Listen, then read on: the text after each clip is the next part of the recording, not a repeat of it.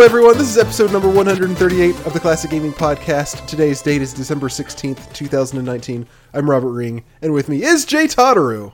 Ho ho ho, motherfucker! Uh, you scared the crap out of me. You, you get louder every time. I swear to God. I know. I was even bracing for it. I always brace for it. I'm like, I know he's gonna do it. I was like, one, here it comes, here it comes, here it comes. And then you're just like, ah! Yeah, you just fucking get me good. Well, that's what I do. Uh, we apologize for being so late on this one. Uh, Jay got sick, then I got sick. Yeah, we both just it's been. we were supposed to record two weeks ago. we were gonna do uh, one then, and one obviously one. Uh, well, we were gonna do one two weeks ago, and then we were gonna do one probably right around now, actually. Yeah, I think it was Uh, the 18th is when we were talking about doing it. Yeah, yeah, yeah. To wrap up the year, and then since all that shit went down, we just decided we're gonna this this is gonna be this will be our last episode of the year. We're gonna do kind of a longer than usual uh, mega Longer than usual for us. I love it. yeah, so We're already in. pushing it. It's like, oh yeah, let's just do it a little. Let's just do a little longer. Um, so hopefully it'll give you something to listen to while you're driving cross country visiting your parents. Oh, don't remind everybody they have to go see their families. Come on. Um, and uh, and then we'll be back at the beginning of the year. But this is going to be a good episode, I think. We're also along with our all the stuff that we had planned on our top five in our games and all that. Um, we we do have game of the quarter to talk about, yes, we do. and then we're also going to do our end of the year top fives, which are our uh, the top five worst games we played for the podcast this year, the top five best that we had played before, uh, the best that, that we played this year that we had played before, and then the top five best that we played for the podcast this year that we had never played before. Yep. So you want to dilly dally for a few minutes before we get started, or or what? Sure. We got a couple things. So obviously, you and I were both sick the last two weeks, which sucks. So yeah, sorry for the delay um, getting the next episode up. But we also uh, met up what two, three weeks ago. Oh shit! Yeah, yeah, yeah. So Uh, Robert came out to weeks, whenever Arizona- Thanksgiving is. Oh yeah, well yeah, was, that's right. It was the the weekend after Thanksgiving or the Friday uh, after Thanksgiving. Um, you were out here visiting your family for Thanksgiving, so we uh, ended up getting together, played some board games, hung out for a while, um, which is always just a blast and a, a lot of a lot of fun. So excited to do a little bit more of an extended visit, hopefully at some point. But Let's let's shoot for February. Uh, actually, no. I'm going to be in Atlanta in February, 10th through the 14th. Uh, I mean, anytime other than that weekend, I guess. But I'll be traveling to Atlanta from the 10th to the 14th. That's for work. Yeah, Oh shit! Okay. found that out last week. Yeah. Let's we'll talk about that later then. But yeah, we'll, we'll figure out some. Yeah, I was play, I was hoping to stay a little bit longer, but um, we didn't really know, you know, what what your schedule was going to be like Yeah. with the holiday week and all that. So we just made a night of it. We played uh Scythe, Yep. and which I just played again tonight, which is such a fun board game. if you haven't played it, if you like PvP games, if you like Catan, good game. I didn't get a Very fun chance. I didn't get a chance to beat you in any fighting games this time. Oh god, that would have been a slaughter. Are you kidding me? You should have played Hunter. Hunter's really good at fighting games. Oh, is he really? Yeah, he plays a lot of Smash. Uh, I suck at Super Smash Brothers. I think he plays a few others, but I think primary. Oh, he plays DBZ Fighter as well. Oh, that's supposed. I never played that. I, I would like to. It's Really fun to game. really I think yeah. I, I think I bought it actually. It's really fun. it was one of those uh, impulse buys. you think you maybe bought it, but you have you- but you've never played it. Uh, I played a little bit of it. I would say. I don't Okay. think I did though. Maybe I, I don't know. We'll see. Okay. We'll see. All right. know. Well, uh, we got some news. There's a little bit of uh, non-classic gaming news to talk about. We'll get to that in a second. But classic gaming wise, um, Shenmue. Th- well, I guess this, is, I don't know if this counts, but Shenmue Three came out. Oh, Uh, no. how do you feel about that? Nervous. Nervous. Yeah. How, why are you nervous about it? Because I mean, the first one is such a meme. I'm curious to see if it's actually like Oh, a game or I don't it's just think another meme. what I've heard is it's basically exactly what you would expect. It's just another Shenmue game. Okay. Uh, it, what I've seen, it looks pretty bad because it's just it's just like still just walking around talking to people. it's like they never. It's like that's just what the vision of the Shenmue series is. Apparently, um, the people who really like the first one, it seems like they're kind of enjoying the second one just because I don't for I don't know why, but uh, but there's uh, there's no like surprise from what I've seen and heard. There's no real surprises. It's just more of the same, pretty much. Okay. So, Uh, I mean, uh, that makes sense. Yeah. Yeah. Um, new uh, NES and SNES games for Switch Online Okay. uh, subscribers have come out. Those are I'm pulling it up right now because I forgot to have it up How already. dare you? Come on. Here we go. Uh, for NES, Journey to Silius and Crystalis. I don't know much about either of those. I have heard Crystalis is pretty good, um, but obviously it's not like very well known or anything like that. And for the Super Nintendo Switch Online, uh, I got some good ones. Star Fox Two, Wow. Super Punch Out, Kirby Okay. Superstar, and Breath of Fire Two. I almost never want to play Super Punch Out. I usually just want to watch people play because I, I played it so much uh, as like a young adult Oh, and even a kid. Yeah, and it's like it's one of those games where you, once you get the patterns down, you generally know what you're doing because it's, it's a pattern-based game, right? So like Yeah. when you're playing, all it is is just getting into that repetition. And if you're not, you can't play it casually. I guess is what I'm what I'm trying to get at. You can't just like pick Yeah, it up and start playing like, oh it. yeah, I'm gonna beat this game. It's like, nah, you got to learn the patterns and blah blah blah blah blah. Yeah. um, notable, Yar. probably the most notable one is Star Fox 2, which, if you remember, that never was officially released. When they came out with the Super Nintendo Classic, uh, they put that on there, and that was the first time it ever came out. They, they made the game like 80 or 90%, and then never ended up uh, releasing it.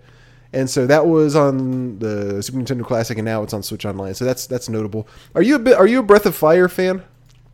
Um, a little bit. I don't like follow it too much, but I, you know, I've never. I've never played any of them, so that's not something that super excites you. Then the Breath of Fire. No, I mean not necessarily. I haven't played. I haven't played one in a minute. So okay. I mean, it's nice to hear that the franchise is still going if it's still going. Well, this is I mean a Super Nintendo release. so- Oh yeah, because it's re-released. Good call. Yeah. Yeah. yeah. Um, the PS4, Switch, and Xbox One Doom and Doom Two ports are getting some uh, of are, are getting some of the Doom expansions. They are getting Final Doom, which is I think a Doom Two mod, and and uh, Sigil, which is the Doom One mod that came out early this year. That was made by John Romero. I, I talked about it on Oh yeah. one episode. Uh, I don't remember obviously which number, but one of the episodes at the beginning of this year, and it's really good. And so, uh, if you have those, I recommend uh, giving Sigil a shot because um, it's really fun. Uh, a new Half Life game was announced. I saw that. I, I think the first when I when I first saw it announced, I thought it was a joke, like because people were posting like meme format. I'm like, God, this joke is so old. And then like over the comments, like people like, No, it's legit coming out. Yeah, What? The last Half Life game was Episode Two, which I think was 2007. obviously um so it's so there was half-life then half-life 2 then there was like half-life 2 episode 2 or something like that. I don't remember how it goes. The last one was half-life 2 episode 2 i believe. And like i said i think that was around 2007 and obviously if you know anything about video games like that's the big joke is people want like half-life 3 to come out because the second one like didn't you know left on a definite cliffhanger and people love the half-life series so uh Of course. you know everybody wants half you know half-life 3 so since it's been so long in between half-life games this is kind of a kind of a big deal if you're a half-life fan uh, it is only it's it's a it's a vr only game however so that there's kind of a uh, little nuance it's kind of a uh, what am i what's the name what's the word i'm looking for don't know. Caveat Ah. there it is i have a good vocabulary. Yeah, vocabulary that is kind of a big caveat though. yeah. So uh, anyway, that's kind of what do you? How are you on the Half Life series? Uh, I really enjoyed them as a kid. I played a lot of in-house PvP type stuff with Half-Life, and then I obviously played through the campaigns of the first one. And I think I finished the second one, or at least played it. Uh, I really enjoyed playing Half-Life One. I thought it was such a fun game. It was really Mm-hmm. terrifying for me as a kid too. But I, I really enjoyed the, the, the kind of brutal difficulty of it, even though it was just a lot of quick saving and loading and all that yep, jazz. I definitely remember that. yeah. So you- I'm I'll definitely give it a shot if it's if it gets good reception. I'm I am uh so you're not like a hu- you're not dying for Half Life Three, but you would like Uh, it. no, I'm excited. I mean, like I'm happy that they're finally doing it. Uh, Well, this isn't Half Life Three. Yeah, I guess that's true. Is, it's it's called Half Life. Uh, I mean, it is the next part of the story, but it doesn't sound like it's going to be you know the one that wraps it up or anything. It's Half Life Alyx, is what Did they called. explain why they're planning to do it through VR? Are they anticipating video think- games to be I think they just wanted. It sounded to me like they just wanted to do a VR game. Wow. Um, it's I coming mean, out. if it's done well, Yeah, I mean, I would expect it to be. They've they've done a good job with the Half Life games. I'm I liked the Half Life games, uh, but I just don't love them as much as a lot of people do. So for me, it's like I don't really care anymore if Half Life Three comes out. Wow. Honestly, um, but anyway, this comes out in March. So uh, oh, that's, for, wait, March of this upcoming year. yeah, 2020. Oh, wow. So pretty yeah, pretty soon. And That then more nervous. then a few notable uh, non-classic things. The Game Awards happened. Oh yeah. Oh man, it's already been another Yeah, That's insane. Did you watch it? No, you, wait, you're, you're talking. Are you talking about the Hall of Fame stuff or video? No, no, no, no, no. The Game Award. Okay. You know, like the video. no, no. The um. The stuff that was on Spike at one time, right? Is that the one we're talking about? Uh, yeah. Well, it's not the same thing, but uh, yes, you're thinking of you're thinking of the right thing, but but it's not. It don't have any affiliation with Spike or or any. Then no, I didn't hear anything about it either. That's kind of interesting. Uh, Geoff Keighley. Uh, this is his big. You you you you know what I'm talking about, right? Like this is the bit. This is like the only Game Awards show that there is now. I don't actually pay attention to most of them, so Okay, me see. it's it's the one where I don't know really how. Do you remember the one year they had Schick Man? it's like oh this- yeah, yeah. Okay. yeah. Do you remember that? So this year, I I watched some of it. I didn't watch all of it. They did a pretty good job of not having like super cringy ads like they have Yeah. in the past, like with Schick Man, for instance. Um, so I think again, I didn't watch all of it. I probably saw thirty percent of it, and it was pretty well put together from what I, from what I saw. Good. Uh, I'll just really quick run through the uh, the winners of each category. Sound good? Okay. All right, VR slash AR game, uh, Beat Saber. Yeah, that game's so fun. Oh, is it? I've never. I don't Oh, even know so anything fun. about It's this. such a workout. Yeah, it's insane. It, it's really fun. I played it at my buddy's house. okay, cool. Yeah, it's a good game. It's well done. Strategy game, Fire Emblem Three Houses. Sounds like it probably deserves it. I haven't played it, but um, Wait, that's, something- the one that came up for Switch, right? Yes, Yeah, that game. Hunter's on his fourth playthrough, his final playthrough. He's, That's he's put nuts. hundreds of hours through it. So is Lisa. um, I I asked for either that. I I, asked my um, I'm possibly getting that for Christmas. I told my wife to have my daughter pick either that or Xenoblade Chronicles X. That's gonna be a fun one for you. uh, sports racing game, sports slash racing game, Crash Team Racing Nitro Fueled. Wow, really? Yeah, it doesn't look. It looks like the, that category was just a little bit weak overall this year. Uh, although I did hear that the F1 game was supposed to be really surprisingly Yeah, good. you mentioned that. You Yeah. mentioned that actually. Yeah. Score and music, Death Stranding, role playing game, Disco Elysium. Excuse me. Yep, it beat uh, Kingdom Hearts 3 and Final Fantasy 14. How's that on here? They probably did an expansion. Oh, so okay, yeah, they did. I know they did. Okay, that's why I didn't know that expansions counted as you get to Yeah, be back did in. Okay. Anyway, uh, performance: Mads Mikkelsen in Death Stranding. Uh, best ongoing game: Fortnite. Uh, Yeah, and best narrative, huh? I was just saying that's that's pretty Doesn't- accurate. doesn't surprise you? League. Yeah, I mean both those companies put a lot of money into what their product. They listen to their fan base. Did a pretty good job. Yeah. Made like ten billion dollars or eight billion dollars off of Fortnite alone last year.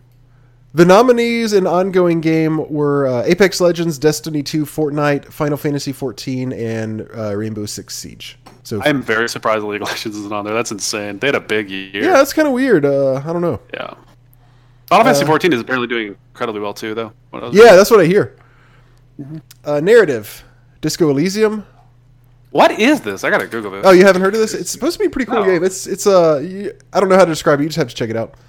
Best multiplayer game, uh, Apex Legends. Best mobile game, Call of Duty Mobile. Oh God, I can't believe mobile. Sorry, mobile is such a shit. Game. Best indie game, Disco Elysium. Games for Impact, Gris. Game direction, Death Stranding. Fresh indie game, recognizing a. Oh, this is presented by Subway, by the way. Uh, recognizing a new independent studio that released its fir- first game in 2019, uh, Disco Elysium. Jesus. Fighting game, Super Smash Brothers Ultimate. Kind of hard to beat that one. Uh, best family game: Luigi's Mansion Three. Very fun game, by the way. I, that's what I've heard. Every single every single game in this category, every single nominee in this category is a Nintendo game. Yeah, good for them. Deserve it. Yeah. they've done a great job. Esports team. Who do you think is the? Is, you keep up. This is a little bit better than I do. Um, that's tough. I know CS:GO is becoming really big. I don't know. I- would. I don't know how they would do the determination for it. It's either it should be like a Korean or Chinese team, but it's probably I'm gonna guess a European team. I just don't know which one. It's G two Esports. Yep, European team. European Yeah. team. Okay. Um, Yeah. Best esports player. Any guesses? Um, considering the best esports team is G2, it's probably their mid laner or bot lane, but it should probably be the mid laner from the team that won. I can't think of his name though. Uh, no, it's a Fortnite player, Kyle Bugha Giersdorf. Let's see. If this. Uh, I'll keep going while you're looking that up. Best esports host. Oh, this is the guy that won the three million dollar tournament. Hell yeah. Okay. he's 16 years old now. That's insane. Anyway, sorry, go. Esports host, uh, Eve J. Jocks. Shocks. Shocks? Yeah. Shocks? She's a lead commentator. Okay. She's very good. She is like. I think she she's won this before. Yeah, she, she does. I mean, she does an incredible job. She Cool. hosts really well. She intros people well. She interviews well, and she can do um, it, like really, really deep com- commentary outside games. Like when they do like post game analysis stuff like that. She actually has good contributions. It's really impressive. Have we ever talked uh, on the podcast about that girl that they had in the NASL tournament interviewing people like in between matches? Oh wait, the one that the one that stunned Cameron. No, uh, I don't. No, no, no. I don't think it was her. Uh, this girl, they, they. So the NASL was a StarCraft two league that lasted, I think, two seasons, and it just was not good. Like the production was just bad. Dude, it got weird towards the end. They started doing like yoga with porn stars. No, no joke. They were doing like yoga with porn stars. I kind of do. I don't remember that specifically, but I remember them doing like real, just like, uh, really just like off the wall things, just Yeah, to try to like just trying to get attention. Yeah, Yeah. And but like at the end of their first season, they had it was like uh tournament style. They had like the the grand final tournament. Yeah. Uh, at, you know, at a location, and you were watching. It, it was it was kind of cool because they like structured the, the season where it goes throughout. You know, over a few months, and then at the end, they got everybody together for this final tournament. And like they had this girl uh to interview people just like in the crowd and stuff well i think she was interviewing players and also like during breaks she would walk around and interview the crowd and they had her on camera but like and this is not her fault at all they had her like asking really specific questions but like uh, she has no idea what's going on. They just hired her to do a job. And like she's doing her best but like she doesn't know what to ask people. So she's just like trying to use like l- the language that she's picked up just while she was there. And she asked somebody how they liked the ZVG match, Oh yeah. which is not it's ZV that would mean Zerg versus whatever G starts with, but there's not a race that starts with G. She must have like heard somebody say ZVT or something like that. And uh oh, the whole thing Completely understandable. yeah, the whole thing was just as that. I felt really sorry for her because she was she was doing a good job, you know, all things considered. They just did not hi- hire the right person for the job. Yeah, and that was early on in esports too. Like when esports was starting to really become big in North America. So Yeah. we were we went through some growth pains and made some really poor decisions. You're Remember when that? Oh my God! There, there was a rich guy who he basically paid his way to get his son to do commentating and interviewing. I don't want to say his name, but um, he I think his dad, I think his dad worked for MLG or he was like a major sponsor of MLG or investor or something. And I just remember watching event after event of him being there, and it was the most awkward interviews ever. Like Can you type so in, inappropriate. type in our chat who it was? I don't know who. Um, I actually don't remember his name. I can, I Okay, can remember okay. his face. If I remember it all, I'll send it to you. But I just remember watching his interviews and just being so uncomfortable because he thought he had like these really, really healthy relationships with different players, especially players who were Korean. So he would say things to them, and they would just look at him like dead face, like, "What are you talking about?" Yeah. Do you remember the NASL cameraman? Oh yeah. that like the NASL cameraman became a meme because he was so bad. Whoever was doing the camera Makes was partic- so particularly on this one event, this one big one. Like they would be showing it, and everything's just fuzzy. And then like he would zoom in on on the announcer's knees while they're like announcing the next ma- like you know introducing the next people. And then like he would just like pan off to the right at, at a wall. And then he would like try adjusting the camera and like zoom in, zoom out, zoom in, zoom out, over and over and over again for 30 seconds straight. Yeah, we thought it was a meme, but it wasn't. Uh, so anyway, uh, okay, back to Game Awards. Esports Game of the Year. What do you think? Oh, it's got to be Fortnite at this point. Sounds like. Oh, they gave it to League. Wow. Yeah. That, see, like that doesn't make sense. They're not consistent then, because the earlier award you talked about was best ongoing game. I feel like those two games were probably in the same. Anyways, I don't. Yeah, I, yeah, I don't know either. that doesn't make sense. Um, esports event, League World Championship. Esports coach. Any guesses? Oh, it's got to be uh, what's his name? What's his name? Um, Kekoma. I'm gonna guess. Uh, Keikoma. Oh no, he's a, he was a nominee though. Uh, Danny Zonic Sorensen for Astral uh, Astralis CS:GO. Oh, CS:GO. Yeah, Con- CS:GO is so big. Content Creator of the Year Shroud. Do you know who that is? Yeah, yeah. He's a. Uh, Is he good? plays Fortnite. He played uh, CS:GO professionally. He plays on. He streams on Mixer now. He was like the second largest streamer on Twitch that went over to Mixer. Oh wow, okay. Uh, commu- uh, game with best community support, and this is one that also confuses me. I don't know the difference between this and like best ongoing game. It seems like that would be Yeah, right. I, I have no idea. basically the same they're thing. Uh, the nominees are more or less the same. It's Apex Legends, Final Fantasy XIV, Destiny 2, Fortnite, and Rainbow Six Siege. Uh, Destiny 2. Destiny 2 won this. What? Yeah, but that's okay. I'm glad you're as confused as I am because I, I haven't been keeping up with this lately. But all I remember ever hearing is how disappointed people are with the Destiny 2 support. Right? Yeah. Well, early on, they did a lot of fixing on it, but it it I don't know. I feel like that is so that's really interesting too because Destiny uh, is separated from Activision now. It's part of Bungie. So Oh, right. doing- Yeah. yeah. so maybe that's what people are referencing, but that that's all kind of hypothetical because I don't think they've really done much yet. They announced they're going to release like Destiny One for free, I believe, or like at a reduced cost. Okay. And they've talked about some of the stuff they want to do. So maybe people are just doing anticipation. I don't know. These awards are so fucking abs- abstract. It's ridiculous. I don't know why Uh, they've been trying to. Yeah, okay. Best audio design, Call of Duty Modern Warfare.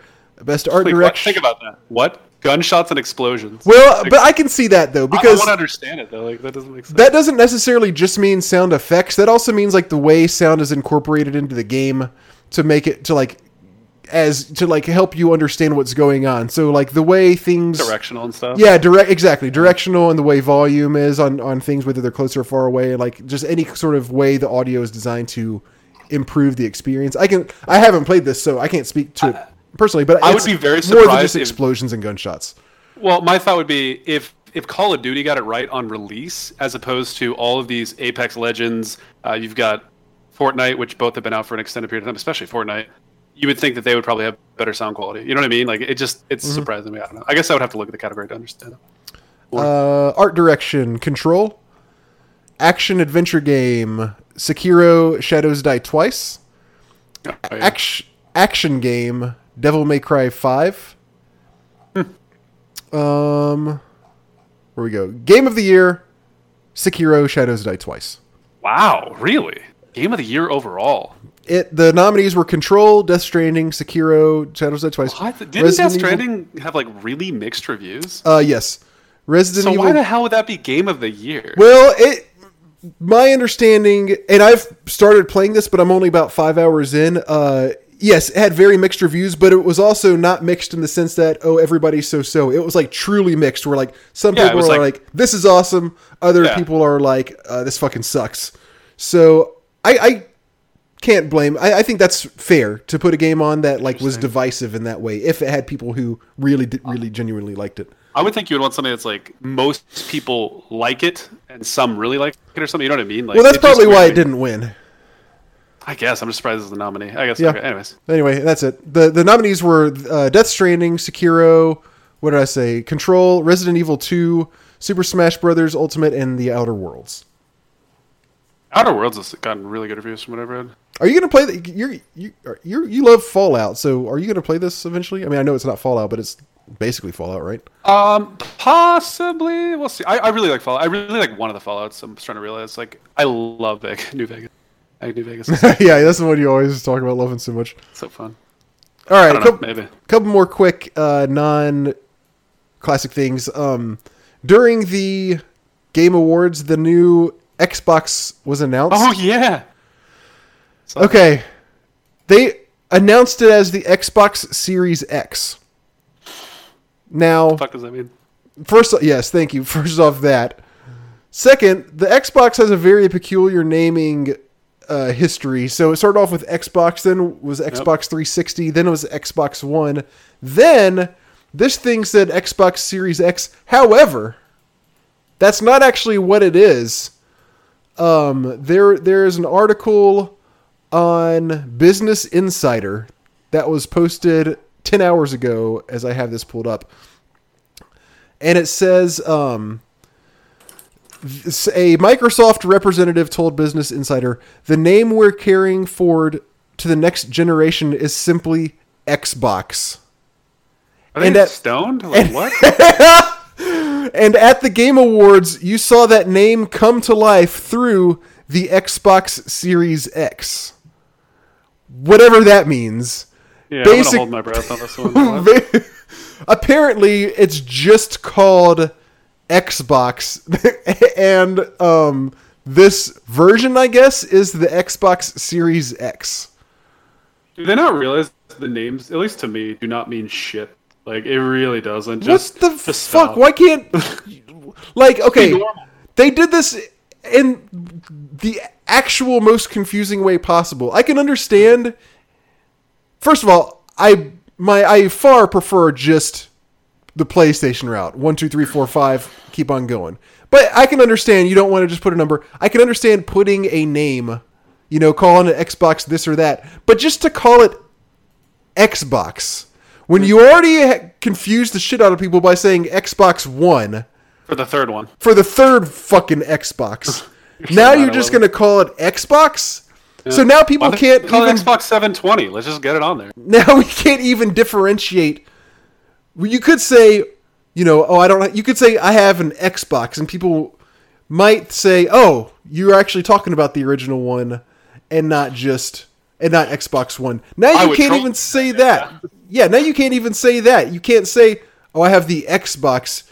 That means two different things now. Duh. This That's is uh, that's moronic. They are smoking crack. Yep. But they probably did a bunch of research and polled a bunch of people, and a bunch of people were like, "Yeah, It's funny, um, listening, like reading. There's a thread on Reddit about this, and of course, like there are plenty of people. I guess probably. I, I mean, I can't. I don't know for sure, but probably Xbox fans defending how this really isn't that bad of a naming convention. like, of course, right." yeah. Um, how is this anything but terrible? I wanted Yeah, to read somebody's um uh somebody had a comment on here. I'm trying to find it. It was like them explaining why it wasn't confusing and their comment was just equally as confusing as the naming convention. um but I'm not seeing it here, and I and we, we got a lot of stuff to talk about, so I'm just gonna move on. But yeah, it is uh, it is so fucking dumb. It is pretty moronic, honestly. Okay, um, and one other thing, where to go? Oh, I have something afterwards too. Just, okay, okay, back to Fallout 76. Oh no. Uh, here is a Reddit. Here's the title of this Reddit thread. You ready?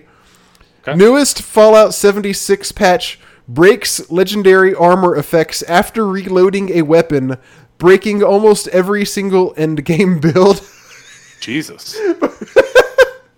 So, uh, yeah, apparently there's a new bug that breaks end game armor. Not only that, but look at the end game. The end game armor, or the end game armor is the is the biggest piece of shit armor looking armor that I have ever seen in a video game. Turn this, look at this video, and just go one second into the game and look at that fucking, look at this fucking armor. What? It's just like, it's It like it looks like football pads with branches glued to it. That is insane. Like what? That's a never-ending name. It's a crazy. This is legendary armor. That's actually impressive. I like it though. Holy shit. It is the worst armor I've ever seen in a video game. Okay, It's what definitely up there for me. what do you have? That would be a good top five. Although I don't think I, I just don't think I would be able to come up with anything worst worst looking armor in video games. Yeah, that's a that's a pretty good one. I think we've done something along that lines, but I think that'd be uh, That'd be a hard. go about it. That'd be a hard one. Okay, Um, wh- what did you have for us? So I just trying to remind you. So uh, have you watched any more Castlevania? No, I'm not watching more Castlevania. So we finished it. It is really so. There's two seasons out. Um, just because at least it's kind of related. Um, it is really good. It's a very enjoyable show for anybody who really likes Castlevania or likes that kind of adaptation. I generally don't like things that are that are adaptations from games like that because obviously they usually end up being memes and just not a good thing. But it's, it's a really solid show. It's like it's a great show, and then it's you have to take into consideration that it's animated. It's not your typical kind of anime. So um, it was very enjoyable. And then I think the next season comes out early next year as well. So I'm very excited for that. Cool. Uh, yeah, I'm gonna. Yeah, you told me it was awesome, so I'm gonna have to go back and uh, and check it out. Mhm. Okay, I, I did. Yeah, I watched the first episode when it came out. I just hadn't seen anything since then. All right. Um. You ready to talk about video games? Yeah, it. All right. All right, Jay. Um, it's game of the quarter day. This is your game of the quarter, so I'm gonna let you choose whether we do that first or last, or however you want to do it. Um, what did we do last time? Let's do the opposite of what we did last time. I time. believe we did it last last time. So let's do it first this time. Yeah, I think you're right. I think that sounds right. And I would love to go first to talk about it as well. Go for it. So we played Rogue, which came out in 1980. This is the, as you can probably guess, the original Rogue-like, the game that uh, more or less spawned the genre. It came out for uh, like Unix systems and DOS and things like Amiga and all that kind of stuff. And uh, so Jay, this was your you you, you wanted to play a rogue uh, a rogue a classic roguelike game. You told me to give you some ideas, and uh, this is the one that you went with. So why don't you so so start us off? Sure. So the, to start, uh, when we we first talked about this, and when you sent me all the information, because Robert not only sent me a link to the game, which is online and free, uh, but he also sent me some manuals that you kind of need, or you, you definitely need, uh, to play the game. And I was a little bit intimidated at first. I was like a little bit nervous. I was like, eh, what did I get- myself into? Like, is this going to be a, a massive investment to try and, and get a, a strong enough understanding to where I can actually play it, and then I'm not going to like it type situation? But surprisingly, it didn't take me long to get into it. Um, it's the, the the basic controls are, are kind of understandable. Like you, you basically understand, like just generally the the outline that you have is in terms of like how you move and interact with things. It's pretty obvious. Um, but there obviously is the manual there for a reason. The manual gives you a variety of different things on how to um, drink potions, how to use scrolls, how to go up and down floors, um, how to search walls for hidden pathways and extra doors and stuff. So once I started picking up pieces of that, it started to get a little bit more stressful. But I had uh, had a very interesting time with it. So just to give people a general idea of what this is like, so you are just a blip um, in a very it's very what, what, it's called ASCII graphics, right? Yes. Is that the terminology? Yeah. So very very simple graphics. Um, you know you can move around with the arrow keys. So as soon as you start moving the arrow keys, you generally understand what you are. It's a So top way you- down. It's a top down view of what's going on. True. That's a that's a good thing to put into place as well. Um, and so you basically it's it's a roguelike, right? It's it's the original roguelike. So you are spawned in a dungeon and you don't know where anything is. So you are moving around. You're obviously trying to explore rooms. Um, there are monsters you can interact with, and the monsters are just letters. So that's how you understand. And then you can go to the the strategy guide or the wiki, and you can reference that letter, whether it's capital or lowercase, determines if it's X monster versus Y monster, and then you can get an understanding of if you should engage with that monster based on what the wiki says. Because if the monster is severely higher level than you, uh, you could just get absolutely decimated. So you're going back and forth with the wiki and the game. Um, early on, I went very slow. I was you know kept moving one step at a time because similar to a lot of roguelikes that I've played, every time that you move, everything on the map moves as well. Or uh, at least my assumption is because I, I got that feeling based on when you get like when you activate traps and stuff. Yeah, that's it. Oh. It's, it's it's turn based. So as long as you're sitting still, nothing happens. It waits for you to move, and then everything else moves. Yeah. And so as you're moving around, there's a variety of different things that can happen. You can find items, you can find gold, you could hit traps, you could find doors, you could fight monsters, and then the items you get, similar to a lot of roguelikes that I've played, all the items are unidentified. They have some gibberish written in them. And for armor and weapons, if you equip them, and, generally so far my experience was a lot of things were cursed. Uh, when you equip it, it's a cursed item, so it sticks to you, you can't take it off. And on top of that, it has negative stats, so it, it weakens you for wear. So armor generally and, and weapons after a couple times again cursed items, I just stopped equipping stuff until I had scrolls of identification. Um, but essentially, when you, you pick up the scrolls, um, you don't know what they are, right? So you basically read the scroll, and then it's just a risk that you're taking of what could happen. Things can happen where it's like you can identify an item, to you can cast spells. To my favorite, something is now following you. that was uh, it was something like like something. Oh really? I don't think I got that one. I, I, got a, I, got a few of those, and I was like, "What the fuck does that mean?" Like it was like something appears in the mist and is following you. Oh shit! I was like, "What?" So I immediately ran. I, I assumed it was like death or something. So I tried to find a staircase to go down to the next level. Um, but my favorite thing is like every time you pick things up, you can name it so that anytime it appears from then on, you can reference it based on that name. So you can basically build up a catalog of different items you've acquired so you can more or less determine what things are. Um, now, that sounds like a very, very complex game, but we're talking about very, very simple graphics. And essentially, you, you're using majority of your keyboard. In, in all seriousness, you're using your shift key plus uh, to be a modifier for your letter keys for capitals, because capitals versus lowercase have different interactions. You're using the F keys. The F keys, in particular, one of them, F7, I think it was, opens up your inventory. And then you basically get a, you go to a new window where you're looking through your inventory, and there's these different combinations of keys, uh, combinations of keys you have to do in order to use items or to explore explore your inventory. There's a bunch of different stuff you can do through the menus, which is actually really smooth. It, it's surprisingly smooth. It's a little frustrating at first because you don't understand all the key combinations they're asking for, uh, which can be kind of annoying because if you screw it up, you can get like in a situation where you just can't get out of the menu because you don't understand what it's asking for. Um, so that was a little bit annoying about it, but um, the overall system for it was great. It was it, you feel like you're in an adventure, oddly enough, because you're essentially working right through this dungeon. Again, you have no idea what it looks like, and every time you go down a floor, you're probably going to fight something a little bit stronger than what you did before. And my favorite thing in the world is I streamed this to my friends, and they understood it after about 30 minutes of watching me. I was like, "Oh, I'm wow. playing."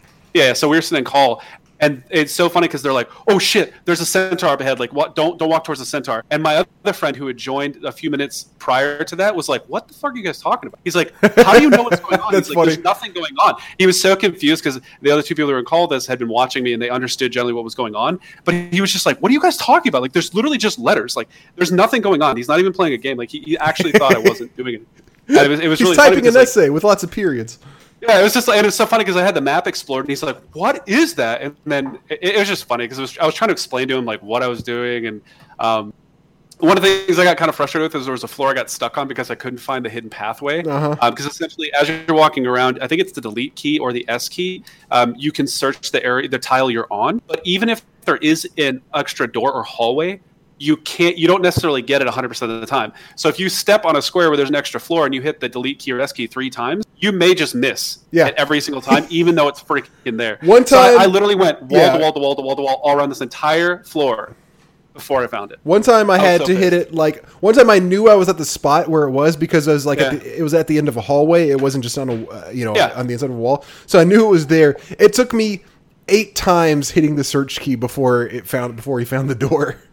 now needless to say you can do it like this like you can be like like really quick um, so it's not the end of the world but again as we were talking before it's turn based so every time you do an action things can move at you Things right? can So- move at you, and and you also um, build up hunger over time.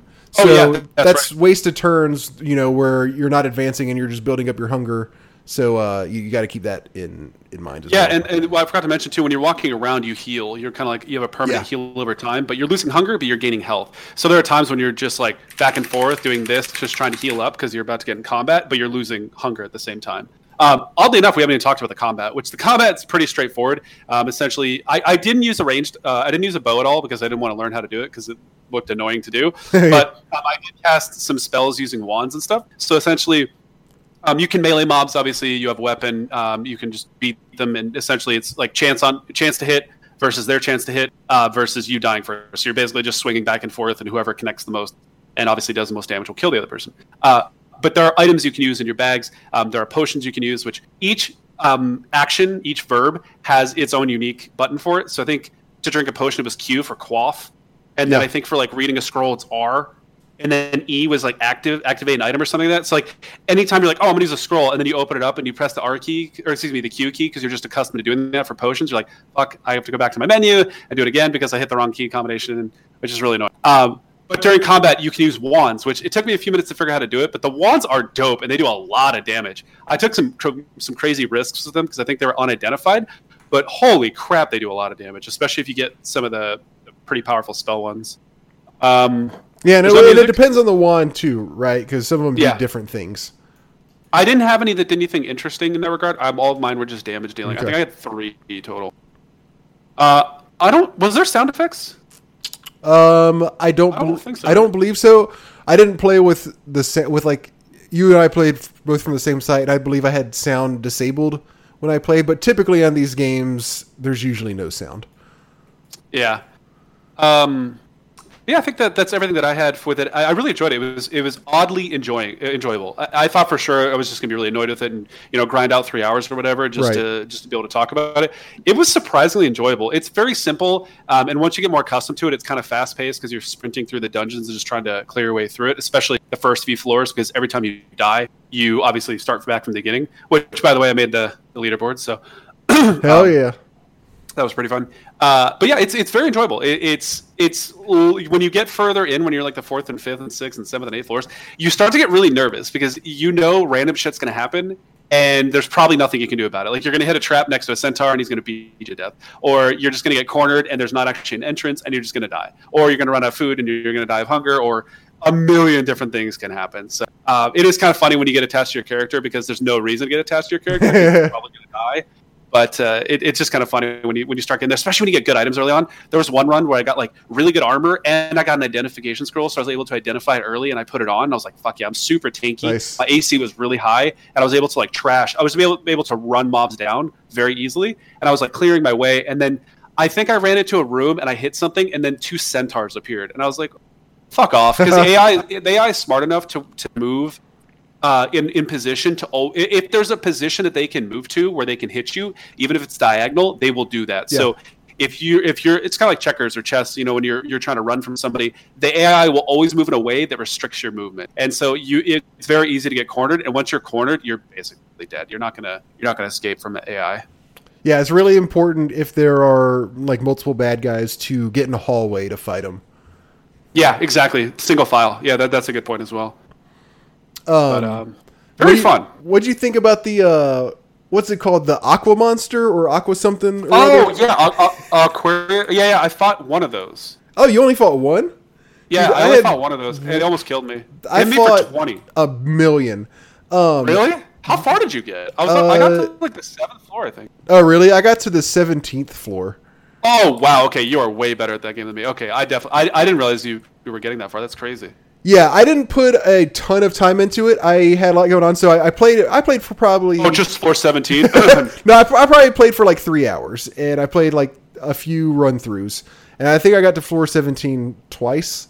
Um, and there, once you get far enough, there's a lot of those monsters. But the the, the bad thing about them is if you're wearing metal armor, they make it rust, and every time yeah, I noticed yeah, that every time they hit you or whatever. every time they hit you, it de- decreases the armor value. I was wondering about that. Yeah, thank you. Because my, my armor was like insanely low, and it was cursed, so I couldn't take it off. Oh, that sucks. and it was like I want to say it was negative five. I wouldn't be I'm pretty surprised. sure it was like negative five. Yeah, okay.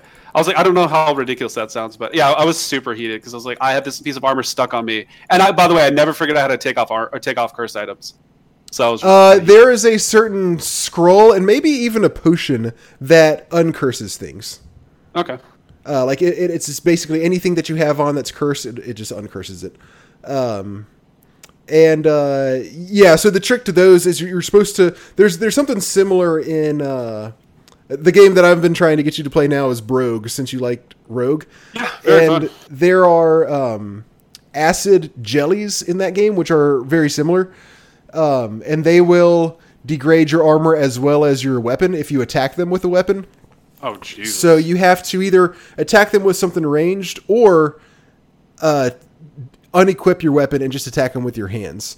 Okay. So that's the trick to fighting these guys. You don't have to unequip your weapon because I don't believe these things hurt your weapon, but I, I, you just take off your armor whenever you encounter one. Uh, but that also that's kind of annoying because then you're constantly having to hit you know capital T to take the armor off, then go Oh, up and yeah, kill that's them, true. then press W or whatever it is to put armor back on. uh, or I think it's P actually to put to put back on armor. Uh, so yeah, that, that that gets a little bit annoying. Oh, for Uh, sure.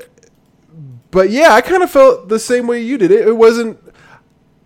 I didn't love it, but I didn't like dislike it either. And especially since I really like roguelike games uh, in general, you know, classic roguelikes. Uh, I uh, it was fun to play this, just kind of see, you know, obviously like where it all started. I was pleasantly surprised. In all seriousness, Man, you have to play Brogue. I'm telling you. I may do it at some point. I'm playing a lot of games. I'm playing a lot of games right now. For uh, surprisingly, I normally play like one or two games at once, but I'm playing a bunch of games right now. So Maybe I'll may take it maybe I'll point. stream it and just make you watch me play it. Okay, I can show you that RTS. because it's like this, just very, just a million times better. Uh, this is what I told you earlier, just a million times better in every way. There's a lot more strategy involved, a lot more like gameplay variety. There are, are a lot of different builds you can do with your character, which there it's all based on the game. There's no the only stat you have besides your HP is strength, and all that dictates is what is like how powerful of a weapon you can uh, wield, and also like how how powerful of armor you can wear. So the whole your whole strategy has to be based on just what items you find while you're playing. So you might find a lot of scrolls and wands and Sure. stuff. So you have to have like a real magic centric play, or maybe you find like a lot of just like you know armor and and swords, and then you just have it like a little bit more straightforward playthrough. But it's really cool because you get caught in all these weird situations where you have to like just pause and think like what am i going to do? How how am i going to going to get out of this situation? Let me look at the terrain that's around me. There's a big hole. I could just jump to the next floor and take damage. There's lava here. Maybe i can try to lure them into the lava. Uh, let me look and see what all you know potions and and scrolls i have and maybe i can use something to to get out of here. It is so fun. And the game looks fantastic. It's ascii as well but they did a really the guy who made it did an awesome job with like the colors just making it look awesome.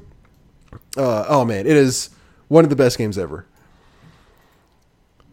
so uh, yeah rogue i think this was this was a really good uh, really good call on your part Pleasantly surprised. Oh, please. I was just going go with the flow. But yeah, I mean, it's it. I was pleasantly surprised. In all seriousness, that's the best way I can put it. yeah so there are 26 floors the goal of the game is to get to floor 26 and get uh, an amulet i believe. I didn't even get close. That's crazy. and then and then you have to get back up through all the floors really? Is Yeah. oh, and mobs can. I noticed that mobs spawn indefinitely, right? Um, yeah, yeah, yeah. That, and that is a little bit different from most of the classic roguelikes, at least the ones that I've played.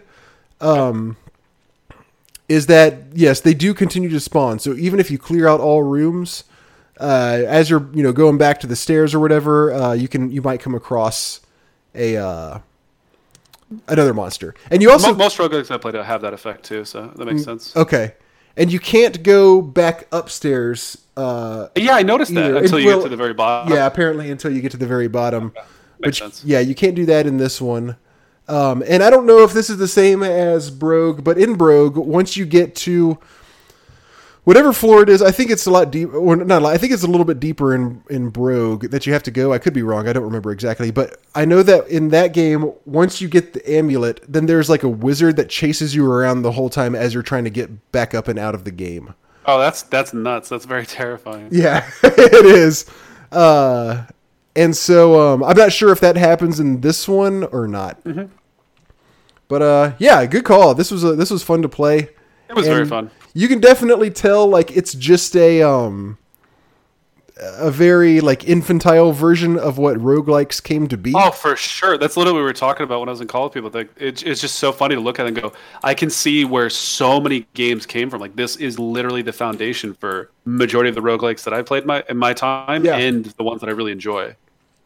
Yeah, Yeah, you can feel it. That's crazy. it was fun. That was cool. Good call.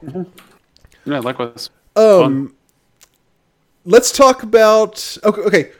I don't want us to figure out our next game of the quarter right now because we got enough to to go over this episode. but this is what I want to do. Okay, so f- for this one, it was your call. You said, but you got my input. You were like, "Let's play a roguelike." Rob, which one do you? wh- Which ones do you think would be good to go? So this is what I want to do. I want to do the same thing. I want to give you a genre? no, I'm going to give you a genre, Okay. And you're going to pick a game Okay. and that's going to be RPG. Ooh. Ooh. I'm gonna try and find something unique then. Something we haven't. Uh... really talked about much. Let's see if I can find something. Okay. The only the only uh, other stipulation is it has to be one that I have not played. I was just gonna say I, I don't want to do something that we both played because that's kind of boring. I want to try and find something that maybe it's a little bit niche, a little bit different. That's fine. If Something- if. If you've played it, um, that's perfectly fine with me. If you have not played it, that's also cool. Something that you, I would like it to be something that you think is good. Uh, Define RPG for me, by the way. You know what I'm asking? I know it's a kind of a dumb question, but you know, you know how so many things can be construed as RPGs, at least in my let, me pull, opinion. uh, let me pull up Wikipedia and search. Like, are you looking for something that's? Do you want to find something that's turn-based? Do you want to find something where you know? Um. So how about we define this as a video game genre where the player controls the actions of a character and or several party members immersed in some well-defined world. no, that, that, that, doesn't work. gives me enough. That doesn't work. Well, does that me enough. No, no, no. All right, look. Let's let's do this. No, no, no. Let's do this. Um, turn-based. Okay. Turn-based. Uh, and and you know, obviously not something that's clearly not an RPG. Something that that you would look at and, and reasonably think this is an RPG. Let's have it be a turn-based one. Um, you know, go for like a JRPG if, if you're not if, if you don't have any other ideas. But I mean, JRPG is fine. That's the first thing that pops into my mind. But if you got other ideas of a turn-based RPG, um, just anything. Can it have the option of turn-based? So there are there are some RPGs I'm thinking of where you can turn on turn-based and turn it off.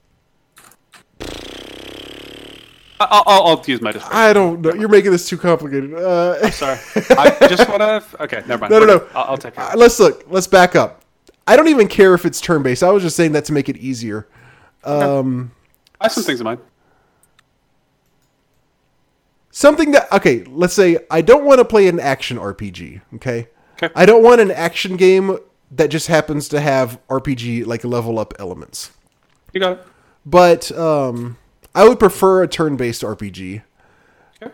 uh, and from there, it's up to you. But also, if you want to do, I don't, I'm, let's just leave it at that. Turn. Let's let's say preferably turn based. But if it's something else and it's clearly an RPG, I don't really know. I don't really have a good way of defining RPG besides it's based heavily on leveling up your character uh, as you play through the game and and raising stats, as opposed to like having quick reflexes.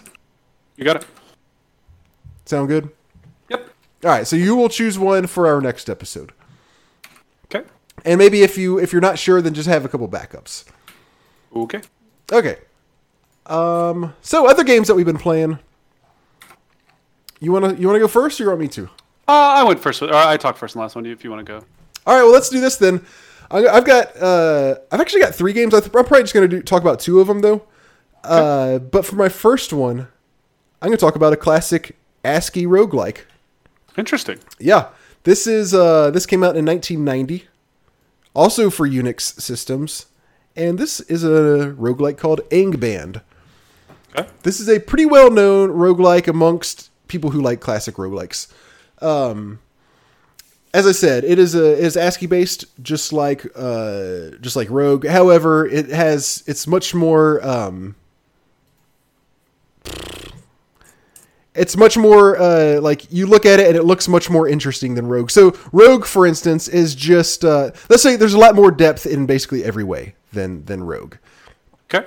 uh, particularly in um, the the floor layouts. One thing that we didn't mention about Rogue uh, is that it's just every level is just nine square rooms. That's Oh, how yeah. that's how every floor is. And uh, many roguelikes that came after it did a lot to make much more interesting uh, floors on the on every dungeon. And I don't know if we actually mentioned this which is also another very important part of all of these games. But every playthrough, it's everything is is randomized, so you know, so you don't you know come across the same monsters. The floors don't have the exact same layout, although in Rogue they're very similar, just because it's limited in what it Yeah. gives you. But the layout's different. The the monsters that you come across are a little bit different, and you know that's kind of one of the key tenets of of roguelikes is that every playthrough is different. Um, so like in Angband, for instance, every floor has much more interesting, uh, I guess, architecture is what you would call it. You have, you know, oddly shaped rooms. You have passages going this way and that. We have winding passages. You have, you know, stuff intersecting, you know, like cross passages and all this kind of stuff where it's not just nine rooms, basically almost like on a grid, just about. Um. So, Angband, you start off in a town, and uh, there are like a few shops in the town where you can buy potions, you can buy gear.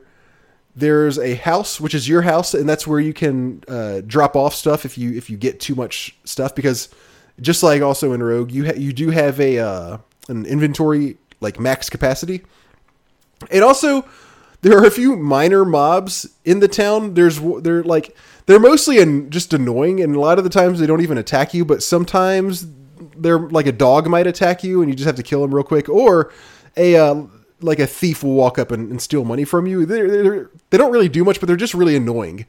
Uh, there's also a few characters in town that are just like the town drunk and things like that, and they just walk up to you and just follow you. And even though it's it's so funny hell? because even though it's just just like Rogue, it's just you know it's ASCII graphics. It's just you're you're you're an at symbol on the screen, and you're just moving around, and just having this other symbol that you know is a character follow you one space away the entire time you're walking around town, it gets so damn annoying. You're like, I want to, I just want to kill this fucker. You're like, he's just bugging the shit out of me. And then if he gets right up next to you, it might say like, the the town drunk drools on you, and that is much more angering than it really should be. but every time that happened, I was like, fucker, get away from me. Uh, so you start off in town, you stock up on on you know food if you want or potions and you know just whatever you want to get your game started. And then there's a an entrance to a cave, very similar to how Diablo is set up. How they have the town and then you go back to the entrance to the cave to you know to go into it and start fighting bad guys. But there's an entrance to a cave. You go into the into the entrance, go down to the cave, and then you start, and then you're in the dungeon, and that's where the, the actual gameplay starts just like Rogue, you're you're fighting mobs, going from floor to floor, going deeper every time, uh, Sorry. fighting bad guys. Huh? What? I'm a child. Just keep going. Okay. And so, um, as I said, the floors are are much more intricately laid out in this one. There's a lot more on any given floor. There's a lot more exploring you have to do. They're like there's a lot of really winding passages and that kind of stuff. And also on this one, which is which is really unique even among other roguelikes, this is the only one that I can think of that actually does this, is as far as the classic styled ones go, is that the floor uh, the the whole level of any given floor is bigger than one screen. So it actually does scroll when you go far to the side, and then there's like more to go off on the side too. So the floors, as far as classic roguelike games go, are actually pretty big, and they take a long time to explore. Um, and it's just the uh, the same moment to moment gameplay as a typical classical rogue, classic roguelike. You're fighting a wide variety of mobs. You you do what's called a bump attack on them. So the way I don't even know I don't know if we talked about this either, but the way you actually attack, the way you do melee attacks. Briefly, in- we talked about it. Yeah. Okay, in this and rogue is you just walk up next to a monster and just press the walk button again as if you were going to walk onto its space. But it, but if there's a monster there, then instead of walking there, then you get- then you attack it and it attacks you. Um, so same, all the same mechanics. You have spells that you can cast. Uh, you can read scrolls. And this one, you actually do have a couple different character classes, and some of them can actually learn spells as you go throughout the game. So if you're a paladin, for instance, then you it's typical. You know, you do good DPS, but you also have a few spells that you can cast, and um, the, it uses mana as you would expect. And this the spell casting rate, if you're casting it, you know, it's if it's if it's a spell you know and it's not one that you're reading from a scroll. The spell casting does have a failure chance, so it'll usually succeed, but I think it starts off at maybe 60% and then it goes up as you play.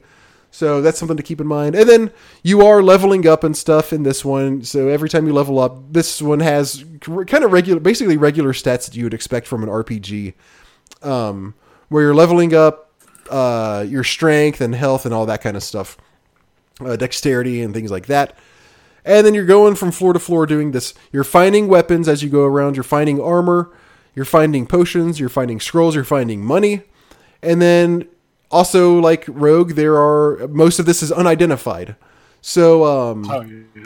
yeah, you'll find a stack of red potions and you don't know what they do. And tha- and that's uh, a different Obviously, thing. Obviously, healing potions. yeah, yeah, just drink it and see. Um, one interesting thing here is that there are a lot of potions and, and and scrolls and things like that. So you know in Rogue, and this is how most of these are. Jay, you know in Rogue, you you find a potion, right? Like maybe you'll find two or three potions on a floor. Yep. Well, on this one, you might find 10 stacks of potions on a floor. You Whoa. might step on one tile and it says, There's a stack of eight green potions here. And you just pick them all up. And it's just like uh, Chocobo's That's better or worse for you? Well, I think it's better, uh, but but it's but I'd say it's better. Um, it's just like in Chocobo's dungeon, where if you have multiple objects of the same type, then they take up the same slot. Okay. So it doesn't take up like 100% of your inventory if you pick up 10 red potions Sure. or whatever. Um, so that's helpful. But um, it's it's it- it's kind of a lot. I found myself having to offload a bunch of potions still because Wow. you're finding a bunch of these and and a bunch of different varieties too. So even though you can stack the similar potion in the same inventory slot, I was still ha- getting my inventory maxed out, having to return to town to drop stuff off. You get a crazy amount of potions here. Is there a max inventory in Rogue? Because I never hit it. Um, Yes, there is. I think it's just uh, A through Z, so so Okay. twenty six. Um, and there is max on this one too. Now, I, say it's better. In a way, it's better, but I, I think it's better that you get more potions. But it's also it's also worse in a way because part part of that what comes along with that is any given potion is not as powerful as any given hmm. potion in Rogue. So I I maybe would take that back and say, gameplay wise, I like the way Rogue handles it better, where one potion can really do a whole lot. Okay. In this one, it's like most of the potions are, oh, you have a like slightly raised dexterity for ten turns now, or or you might have a better hit rate for twenty turns or something like that. So it's not game changing stuff. It's like, oh, I'm about to fight a bunch of mo- here's a room with a bunch of mobs. I'm going to quaff a potion real quick just to like buff me a little bit before I go in here. And they don't do as interesting things as they do in Rogue. Um, a lot of it's unidentified. However, if I and if I remember correctly, when you um find a weapon or armor that that has some sort of uh either like that has some sort of special attribute to it, Okay. then it tells you that. So you know there's a chance that it might be cursed, so you might not want to wear it. And if not, it doesn't. it- And and you, likewise, you know if it doesn't have that, so you know for sure if it's not cursed. Right? You get what I'm saying? Like you can see if it, if it doesn't have any extra attributes, then you know it's not going to be cursed, so it's probably safe to wear. But you can tell if it does have attributes, so you might so you can risk it still if you want, or you can save it for later until you identify it. Um. Oh yeah. Also, this is based on Lord of the Rings lore, which is kind of kind of weird. Oh, interesting. Uh, a lot of the mobs you come across are like Lord of the Rings based monsters. There are even named characters that you come across that are straight from Lord of the Rings. Like Smeagol is one mob that you can come Wow. across. Um, and the named characters, it's like they're not a normal mob. They're one that you would just come across one time, and then once you kill it, you would never see it again. Okay. There's also uh, like Farmer Maggot's dog is in this game. He's a mob that you come across in the dungeon, or I think there's two. Two. I think he has two dogs that you come across in the dungeon. Things like that. The final boss is uh is Morgoth, which is from Lord of the Rings, and he's on floor hundred. So that's how far you have to go to beat. How many? Flo- I'm sorry. How floor did you get into? It? What was the furthest? floor? Uh, probably 20, 23 maybe. Wow. something like that. And apparently, I, I if I remember correctly, I may have read this wrong, but I think there's a really strong boss on floor 50 as well. Uh, so I didn't get too far. Um, so there's all these things. Most of this, for the most part, is pretty typical classic roguelike stuff. Um, once you get to a point where you need to either, where maybe you're out of food, or maybe your health has gotten really low, or you have too many items and you need to drop some stuff off, then you can go back to town.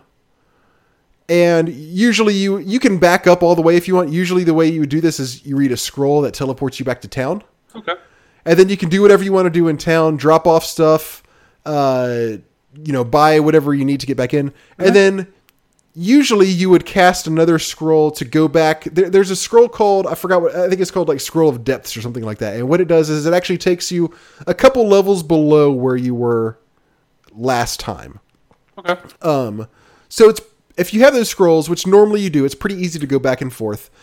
Um, the way you identify stuff, you, you can find identification scrolls, but the primary way to identify things is kind of weird. You go to a shop and you just give the item to the shop. And so you lose it, but you at least get to find out what it was. Oh, And- so when you see it future in the future, So when you see it in the future, you know know what what it it is. So if you give him a green potion, then he says, "Oh, this is this," so you know what it is from now on. Now the way Okay. that works with weapons and armor is kind of interesting, and I wish more classic roguelikes actually did this. Um, the way so unidentified, say it's like a spear, and you can tell it does something special, but you don't know what it is. Well, it actually uses like a rune system. So the idea is, oh, this one has a brown rune on it. So once you identify a spear of like maybe it's a uh, spear of I don't even know this thing, but like a spear of holiness, for instance. Then say like that that means that the brown rune means holiness. So if you ever come across any armor or weapon that has the holiness attribute, then you automatically know that that's what it is. Okay. So that's that's kind of cool. I kind of like that system. I hadn't seen that before, and it almost seems kind of like common sense. Like, yeah, of course that that, that makes perfect sense to do it that way. But not a lot of these games do that. This is the first time I've seen that in one of these uh, types of games. Um, here's where it gets kind of interesting, though. So, say you've gone down ten levels, okay, ten Okay, floors. okay. You teleport back to town. You the idea is anytime you go up or down a set of stairs, it's an unimaginably large and complex series of winding stairways and dungeons. Okay? Okay. Uh, so big and so confusing that it's impossible to ever find the same dungeon floor twice. Holy shit. So, if you go down a floor, say uh, say you take my example, you go down 10 floors, teleport back to town, okay? Then you go back to the first floor, it's going to be entirely different than the first floor that you went to the first time. If you go down a floor from there, you're on a new second floor. If you go back up again, back to the first floor, then it's also then it's still going to be different once again. So every What? time you go up or down a floor, even if you go back and forth between floor 2 3, 2 3, 2 3, 2 3, they're going to be different floors every single time. It basically generates a new random floor every Yeah. time you do it. Again, It makes i- sense. It's just crazy. yeah, it is crazy. The again, the idea is that it's so confusing and so dark and so labyrinthine that it's impossible to ever find the same room, you know, the same set of rooms twice. Sure. Um, so what this means gameplay wise is you can grind as much as you want. You can go down floors fast if you don't feel like you need to grind, or if you just want to like play it super duper extremely safe, you can just just keep going around up and down floors and just stay in low levels as much as you want, literally as much as you want and just grind for however long you want to. Which obviously that takes a little bit of the skill away from it but i also I, I, I, w- I'm not the person to do that, but I kind of like that you can do that. Like, if you just want, if your whole goal is just to play as safe as possible, so you can beat the game without much risk, and and you're okay with just basically devoting hours to doing that, then that's then if that's your playstyle, then you can do it. I think having that possi- I think having that uh, that option is kind of cool. Yeah, absolutely. Like adds another element of depth to it. Yeah. Um and and and likewise you don't have to clear out every floor. If you if you want to play the opposite way and just race through and play and be forced play a little bit more strategically, then you can do that as well. One thing that a lot of people do, I found out, is one uh, spell that you have as a paladin, and probably a lot of probably just about any other spellcaster, I, I guess, is called um, it's detect monster. So you just you, so you go down floors as fast as you can until you get to where like maybe you're like okay this is you know I'm, I'm to floor eight now I'm gonna I'm gonna stay here for a little while or stay maybe roughly around here. Then you cast that spell as much as you as much as possible, and it shows you on the map even if it's a room you're not in or it's if it's a room you haven't you know a part of the map you haven't explored on that on that level. then it shows you any monsters that are nearby. So you can see, oh, there's a pretty strong one. I'm to get some good XP for that. I'm to head straight for him and start killing these guys so I can level up. Or you can see, all right, that one's way out of my league right now. I'm going to go the opposite direction and avoid him.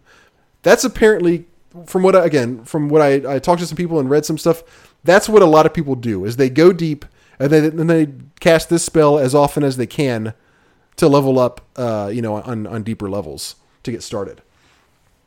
Um, Interesting. and also there's this there's there's another mechanic where once you spend a few turns on any given level, it'll say something like you feel like this is a dangerous place. So sometimes the level that you're on is not perfectly consistent. Like uh, uh, if you're on level eight, for instance, it might be easier sometimes and it might be harder sometimes. And once you once you spend a few turns on the levels, it'll say like you feel like this is a dangerous place or like you feel like there's not much to worry about here. So that's going to tell you like, you know, roughly how powerful the mobs are on that level. And sometimes it'll also say things like oh, you feel like there are a lot of uh, riches here. And that means there's a whole lot of loot. There's a whole lot of stuff to find on that level. So that also kind of helps you figure out whether you want to stay there or go back up or maybe even keep going down. Um, one thing that I that that for me does kind of throw a little bit of a wrench into this is that the floors are so big sometimes it really takes a while just to find the stairs down to the next floor and there are even sometimes like four or five or six sets of stairs that you can find to go down to the next floor and even Wow. even Wait, really? Yes, and even still, with there being so many, it would sometimes take maybe five minutes to find five or maybe even ten minutes to find the stairs down to the next floor. What? So- So, sometimes there can be many different stairs, and other times you struggle to find any stairs. Um, yeah, yes, yes. Oh my god! And even when there are many, sometimes it takes a while to find them. Huh. So that kind of throws a wrench in the in the works in the sense of if you're just trying to race down to get to maybe floor five or six to start off with, um, Okay. Even just doing that can take a while just just to get there in the first place. Even if you're just playing as fast as you can, you're not grinding out mobs. You're just maybe killing them as you come across them, but you're just looking for the stairs. You're not worried about clearing the floor. It still takes a while to play through the game.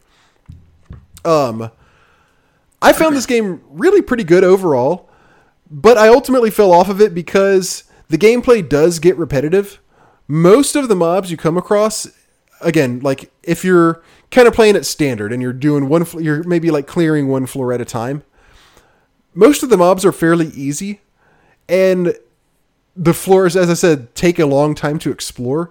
So it's a game that you have to invest kind of a lot of time into to make moderate progress.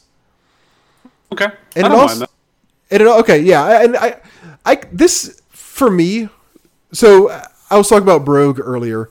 The thing that I love so much about that game is you are constantly having to really think about what you're doing. Um, especially once you get to lower levels and there's more and more different kinds of mobs and, and stronger mobs and mobs that do more interesting things um, you really have to kind of strategize your way through any given floor. This one is kind of the opposite. This one is, I feel like, made for somebody who wants more of an RPG kind of leveling experience. Um, because most, as I said, most of the mobs are pretty easy. And then, of course, yeah, you'll come across mobs that are really powerful, but usually, for for me, when I, when I take a long time in Brogue, it's because I'm being very careful about every single move that I do. When I when it takes me a lo- long time in this game, it's just because I'm fighting so many mobs and trying to find stairs and stuff. um, so it's just kind of a different experience for me, and that's sort of where I fell off because I got a little bit bored of just you know basically face rolling into tons of mobs until I found really powerful ones. Um, there's too much time, too much kind of mindless action in between the parts where I really did have to pay attention to what was going on. So, this is a pretty famous roguelike. I recommend it if it sounds like something, um, if you're looking for a game like this. But for me, I, I- and I still did get quite a few hours. I probably put six or seven hours into this game. So I played plenty Wow. of it, and I had fun playing it. But once I fell off, it was kind of a hard. It was kind of a hard fall off for me. I'm just kind of like, okay, I'm I'm sort of just done. I think I had like four or five playthroughs in that time, and uh, and now I, I kind of feel like I got all out of it that that I'm interested in. That's crazy. So how many hours did you put into it total? You said. Probably about probably about six or seven. Oh, and also also like NetHack, or I'm sorry, also like uh like Rogue. This is um well, I guess not exactly like Rogue, but this is this game is free, and you don't have to play it in the browser. You can download it from the game's website. It's uh just search for Angband, and it's the it's the first uh it's the first result you get. You can just download it from there. Go. All right, uh, I do have one more, but why don't we go back to you, and then I'll come back to me. You sure? Yeah. Okay. Um, so I uh, played Might Magic Seven, um, which so quick quick little tidbit. So Might Magic, this series, obviously we've talked about quite a bit on this podcast, but they did a, a thing where they would go from making these sort of turn-based strategy games. Heroes of Might and Magic uh, to making the RPG type games, which is the Heroes of Might and Magic series overall. Right. Um, I had heard because I I've played eight a number of times and really enjoyed my experience every time I played it. Um, I had heard that nine was okay. I heard that seven was really good. So I wanted to try. I wanted to play something of the series, but I didn't want to replay eight because I've played it a bunch of times and I've talked about it for the podcast before. So I figured I'd go back a little bit further as opposed to joining a newer one. And so Might Magic 7, obviously a uh, more limited iteration of the series uh, as opposed to, um, you know, the eighth and star, the eighth one, which I've played a bunch of times.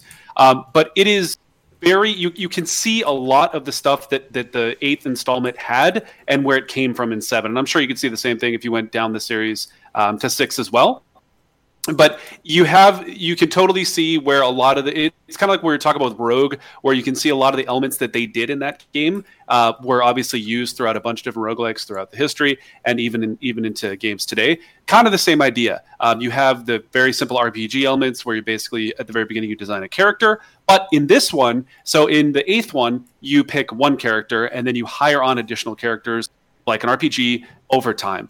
In this one, you actually select your entire starting party of four characters, which I was actually a, a little bit turned off of. I, I like the idea of making my initial character and then interacting with characters throughout the game that ultimately can join my party and developing my party that way. In this one, uh, right off the bat, you you acquire four characters. Um, you can select their their class, race, uh, you know, obviously based on what you want to do with them.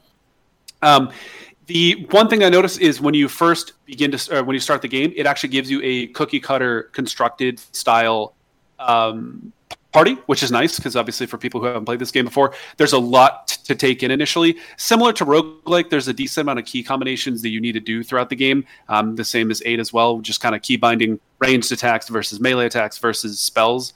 Um, can be kind of overwhelming. So having that piece of it done for you, where it picks your your character, uh, excuse me, your uh, class and race, as a cookie cutter one, then you can make some slight adjustments. It also redistributes your stats based on what they think is the best way to go about it. So that's kind of nice as well. Um, so you kind of get right into the game, and it's it's interesting. The first thing that I noticed when you when you first zone in in this one, you are in a major city, uh, generally a major city. You're in a town, right? But the funny part is the music is atrocious. It's not it's not atrocious it's aggressive and it seems like there's something crazy going on, but it's this very repetitive track. And every time you go in and out of a building, the track starts over.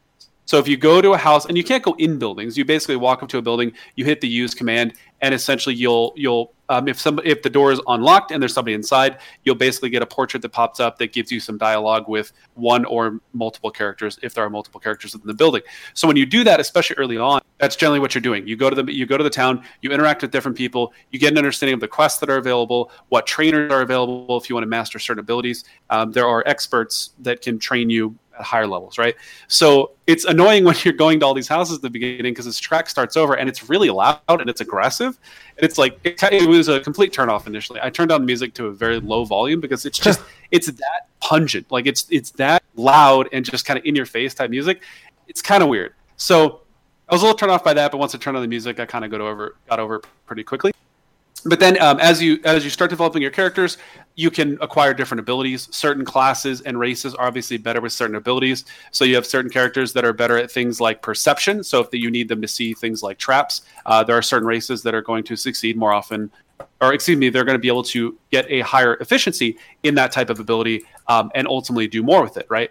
So early on you basically are trying to map out how you want to distribute all those different types of abilities because obviously you want to have things like disarm trap perception. Uh, you want to have a cleric, which there's not really a specialty for for healing. I guess there's light magic, but generally there are certain things you need like alchemy, uh, merchant, mer- mercantilism, which is very useful. Identify item because you want to be able to identify items as you're going. So you have to kind of distribute those more or less annoying must-haves um, on top of you know fire magic and bow and sword and dagger. So you can build out your characters based on what you do. It's very very RPG driven, right?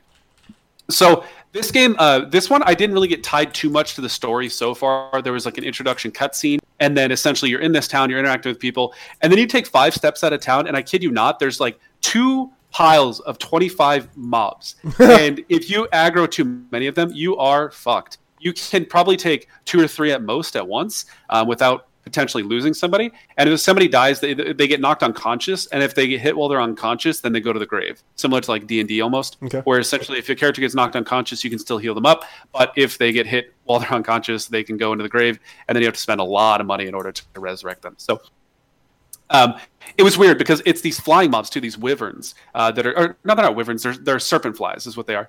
And so it was really weird to me because there's so many of them that I dragged them in the town and they just started dismantling the town. They killed majority of the townsfolk and then uh, they started beating up on the guards too, which was really annoying. Um, which was freaking insane. And the best part is, in, in, generally in this game, when mobs get low on health, they run. They run away from you and your party. So mobs are flying, and you're on an island, so they're essentially just flying out, out, uh, out of reach of where you can get them which is really frustrating because you're like working these mobs down and then they just take off flying by the way and there's nothing you can do about it which was really frustrating to deal with uh, so that was that was kind of funny to see and so you're dealing you're dealing with that piece of it uh, back and forth and just trying to you know you're trying to level to the best of your ability but it can you know, obviously get very obnoxious um, as you're just trying to get a decent amount of experience going for your characters so essentially you clear out those two camps and then you work your way uh, through the first dungeon which there was actually a, a dragon pit in the first city which was pretty frustrating. The, I, I, didn't realize how high level the dragons were, and they completely destroyed me uh, the first time I fought them. kind of, kind of really annoying to deal with.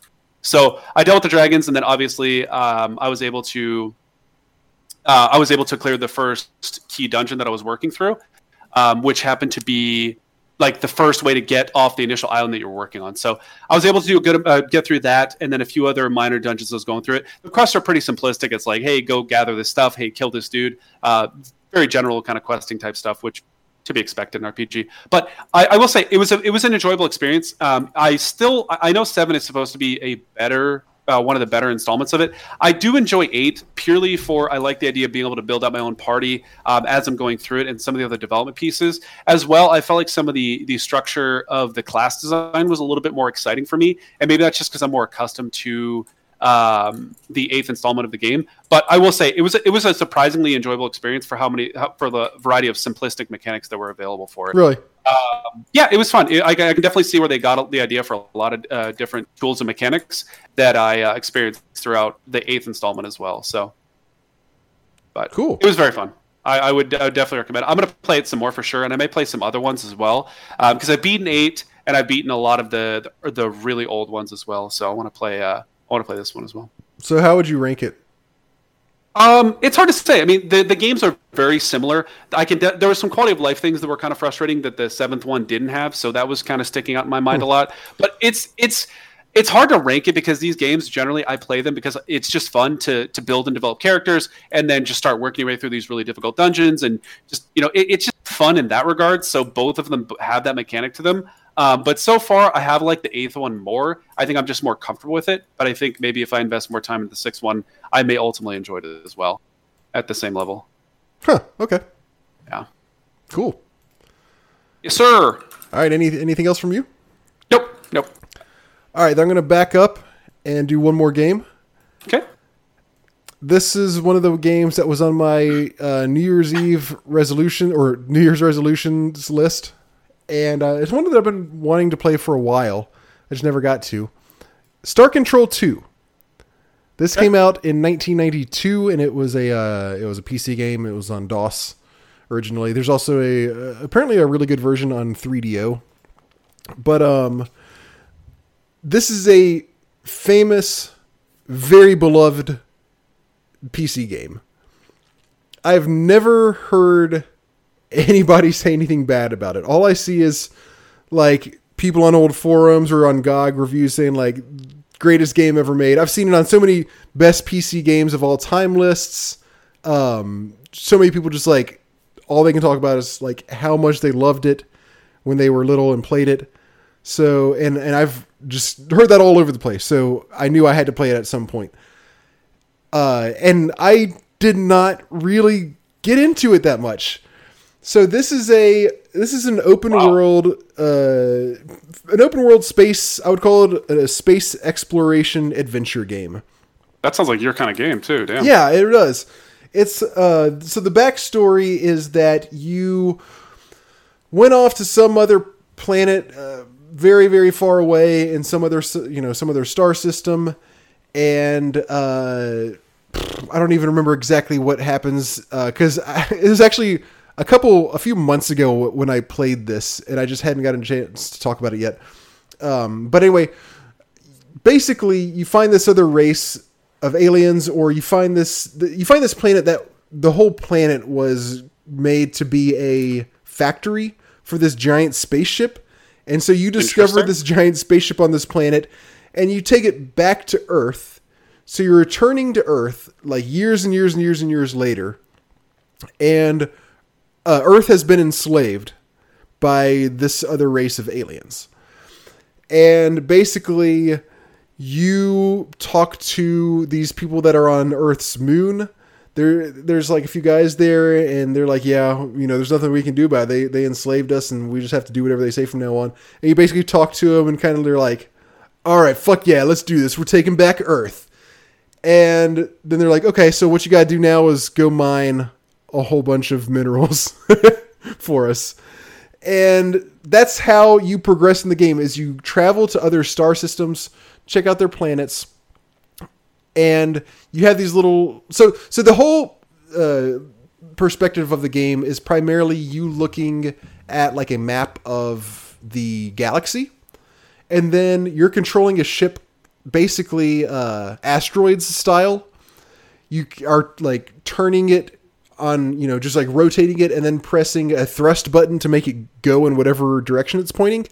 And then you uh, w- when you're in a star system then you're kind of just flying from one planet to the next just checking them out. And then you can also go into hyperspace where that uses up a uh, that's basically i think the only time that you use fuel. And uh, go into hyperspace if you need to go to an to an you know to, a, to an entire another star system. And then you go there and it's the same thing. You fly there and then you're you get to the star system and then you kind of go from planet to planet checking them out for minerals. When you go to a planet, you basically fly over it and then it cuts to this other screen where it's sort of your your display inside the ship and it shows a big picture of the planet in front of you and then it shows information about the planet and you can pull up you can do you can scan the planet. So you want to scan it typically for minerals but you can also scan it to see if maybe there's other life forms or anything like that or, or other notable things there. And there are certain minerals that you that are just worth dirt basically and there's not even any sense in picking them up. And then there's certain minerals that are worth a whole bunch and then there's variety in between. And you can tell whether they're a good or bad one based on what color they are. And when they when they show up on on your scan then it shows like, oh, here's mineral deposit. Here's, you know, 15 mineral deposits. And it shows their color. So if it's a good color, then you want to pick them up. So you can take them back to the moon base and basically give them to like the people, like your friends on the moon, and they more or less give you money for them. And that's how you build out your ship. To get the stuff from a planet, what you're doing is you send a little lander down, and then it's a top down view of you just driving this little like rover around the screen, uh, picking up, just driving over the mineral deposits. Sometimes you have to be careful because there are you you have to look at what the weather and the geographical conditions on the map are. So you have to see if there are like really really bad thunderstorms or if there are fucking like earthquakes i think is one thing you have to watch out for. Because if if there's if there's really bad thunderstorms for instance basically all of these things can damage your lander. And if it gets destroyed then it's dead. And you and you lose whatever was on it. And you typically only have maybe one or two landers. So if you lose it then you just then you're shit out of luck and you got to head back to uh, the moon. Hopefully you have enough money to uh, buy a new one. And if you don't then you're fucked unless you have a save, which you probably most of the time will, that you're just going to have to reload and try again. Uh, and then so you're sending the lander down, driving around, picking up minerals, and then calling it back up to your ship. And you basically do this until your ship's capacity is full, fly back to the moon, and uh, sell them all your all the minerals that you got, and then upgrade your ship however you want. You can get better. You you typically need to buy fuel and hire more crew members because crew members are basically your HP. And then uh, also, you know, build out more capacity, get, you know, faster engines, build out more weapons. Uh, basically, any, any of the ba- kind of basic ways you can imagine that you can uh, improve a spaceship in a game like this are, are the things that you need to do. One of the big things is fuel capacity because that allows you to go out to uh, to star systems that are farther away so you can start kind of looting them. And once you get all of the minerals, once you get any mineral from any given planet, it's gone forever. It doesn't respawn minerals or anything like that. But there are a shitload of planets, so that's unless you kind of play dumb, that's typically not going to be an issue. One thing I will say, I did kind of do one sort of dumb thing for a little while until I realized that I didn't have to, which is um I was really picky about how much fuel I would buy because you know I would up I would I would upgrade my ship and then buy however however much fuel I thought I needed to kind of go a little bit farther out to a little bit farther star system. And maybe I'd buy a little bit extra fuel just in case you know I estimated it wrong. And then I would get out there and be like oh well I'd like to go to this other one that's close by here too but I didn't quite have enough fuel to do it so I just had to go back home instead after I kind of more or less looted that star system. What you should do is once you're any given time that you're upgrading your ship, you should, once you get whatever upgrade you want, buy as much fuel as you can afford. Just blow all of your money on fuel because you can always sell fuel back. And I didn't think about that. So if you buy way too much fuel, it doesn't matter. You're not wasting the money. You just get back then sell it all back, upgrade your ship however you want, then max out on fuel again and rinse and repeat. So that way you know you always have as much fuel as you could have. Sure. So if you you know if you see another uh, another star system nearby that you think you want to check out, you can go to it. You don't have to worry about not having enough fuel to get back home. Because uh, then you're, you're you're kind of fucked. Um, while you're doing this, you are occasionally encountering other alien races. Sometimes they're friendly, Sometimes they're not. They're, they're in any range of friendliness. Sometimes they're super nice. Sometimes they're super mean and just attack you. And they can be anything in between. Uh, if you get into battle with an alien race, then it's basically the battles are very tough and for me kind of annoying. Um, it's basically playing asteroids against another AI that's playing asteroids, but instead of playing instead of shooting asteroids, you're shooting each other.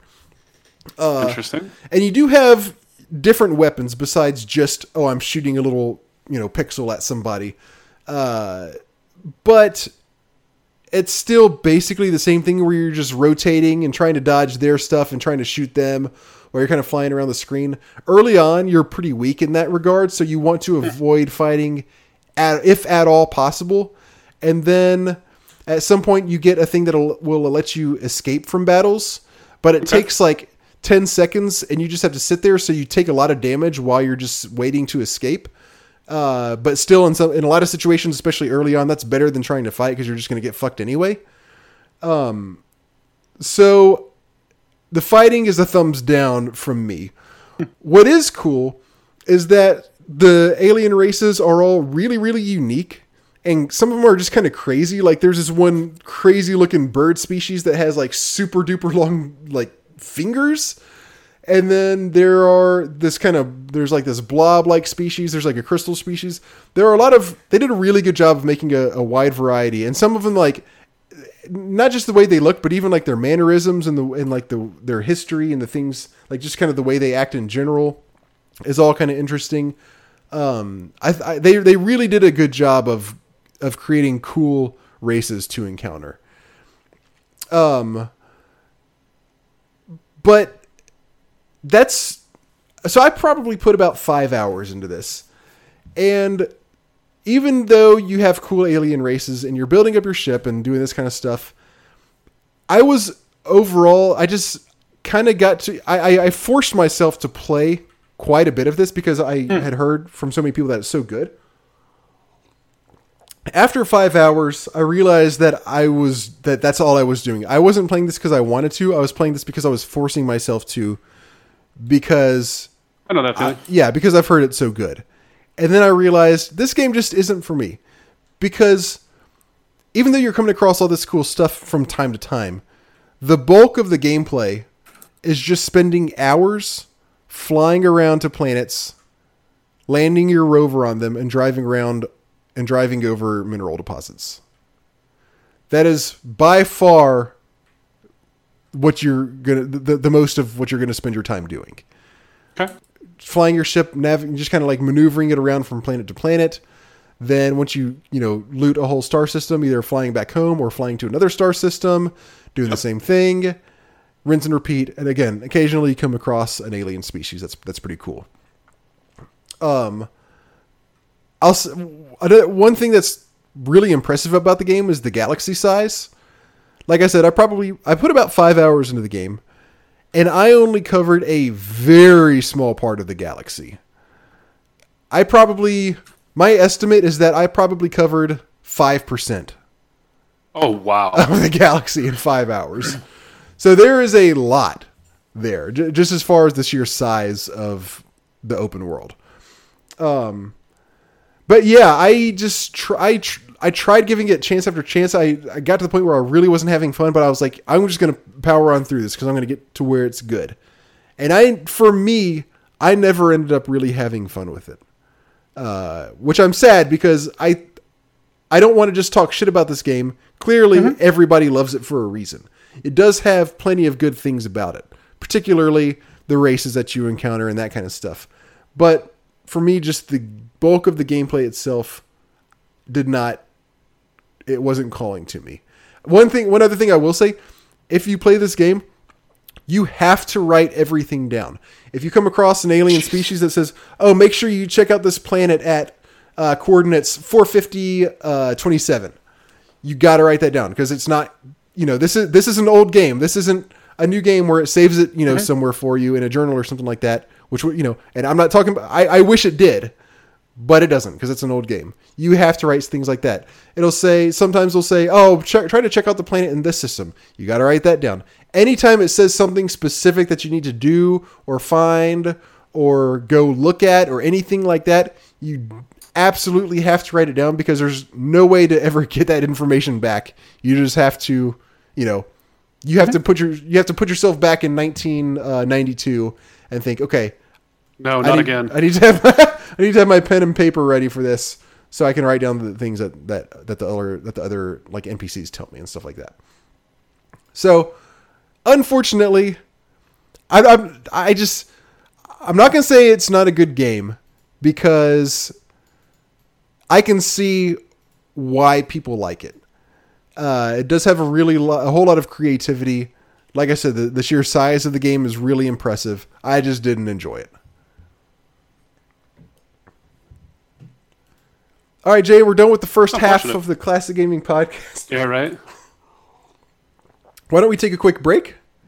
Okay. We'll come back better than ever, As always. if you know what I'm saying. Well, if that's it, I guess it's time for our four top five lists. Um, if you're good with that, let's um start. Why don't we start off with the one that was originally planned? We'll, we'll in other words, we'll save our end of the year top fives for last. We'll start with the other one. So the first top five we have for tonight is uh, games that you want to hate but can't deny that you like. Jay, what's your number five? Uh, my number five is going to be Guitar Hero. These games are addictingly fun, and anytime I get my hands on it, I can I love playing them. But I just despise the concept of it and how freaking stupid you look with the plastic, just play school looking guitar and just the whole aesthetic of it just looks ridiculous. It's very fun, and I love the the rhythm aspect of it because I, I, don't have a lot of rhythm myself, mm-hmm. and it is fun to like practice doing it, especially if it's music that you like. But God, it just like as a as a whole, it's like one of those things that I, it's one of the things I would never openly admit to, like if I was trying to impress somebody type of thing. Right, right. Yeah, that's a good one. Um, and I, I think I should mention, and I'm sure you probably feel the same way. This is kind of a stupid concept, and I don't yeah, truly, I don't truly wish that I hated these games. Yeah, but in the spirit of the, I, one of our uh, Sven wrote this and I was like, that's kind of a good idea.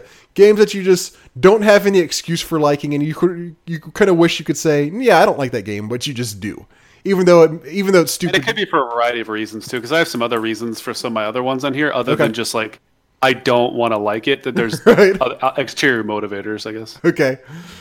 All right. Uh, my number five is Fishing Derby for the Atari Twenty Six Hundred. Uh, and again, I don't really wish I hated this because there's nothing really to hate about it, but there's also nothing really to like about it, but I just do like it anyways. All you are is a guy sitting on the side of a dock and like any just about just about any Atari screen it is one Atari game it is it is a one screen game.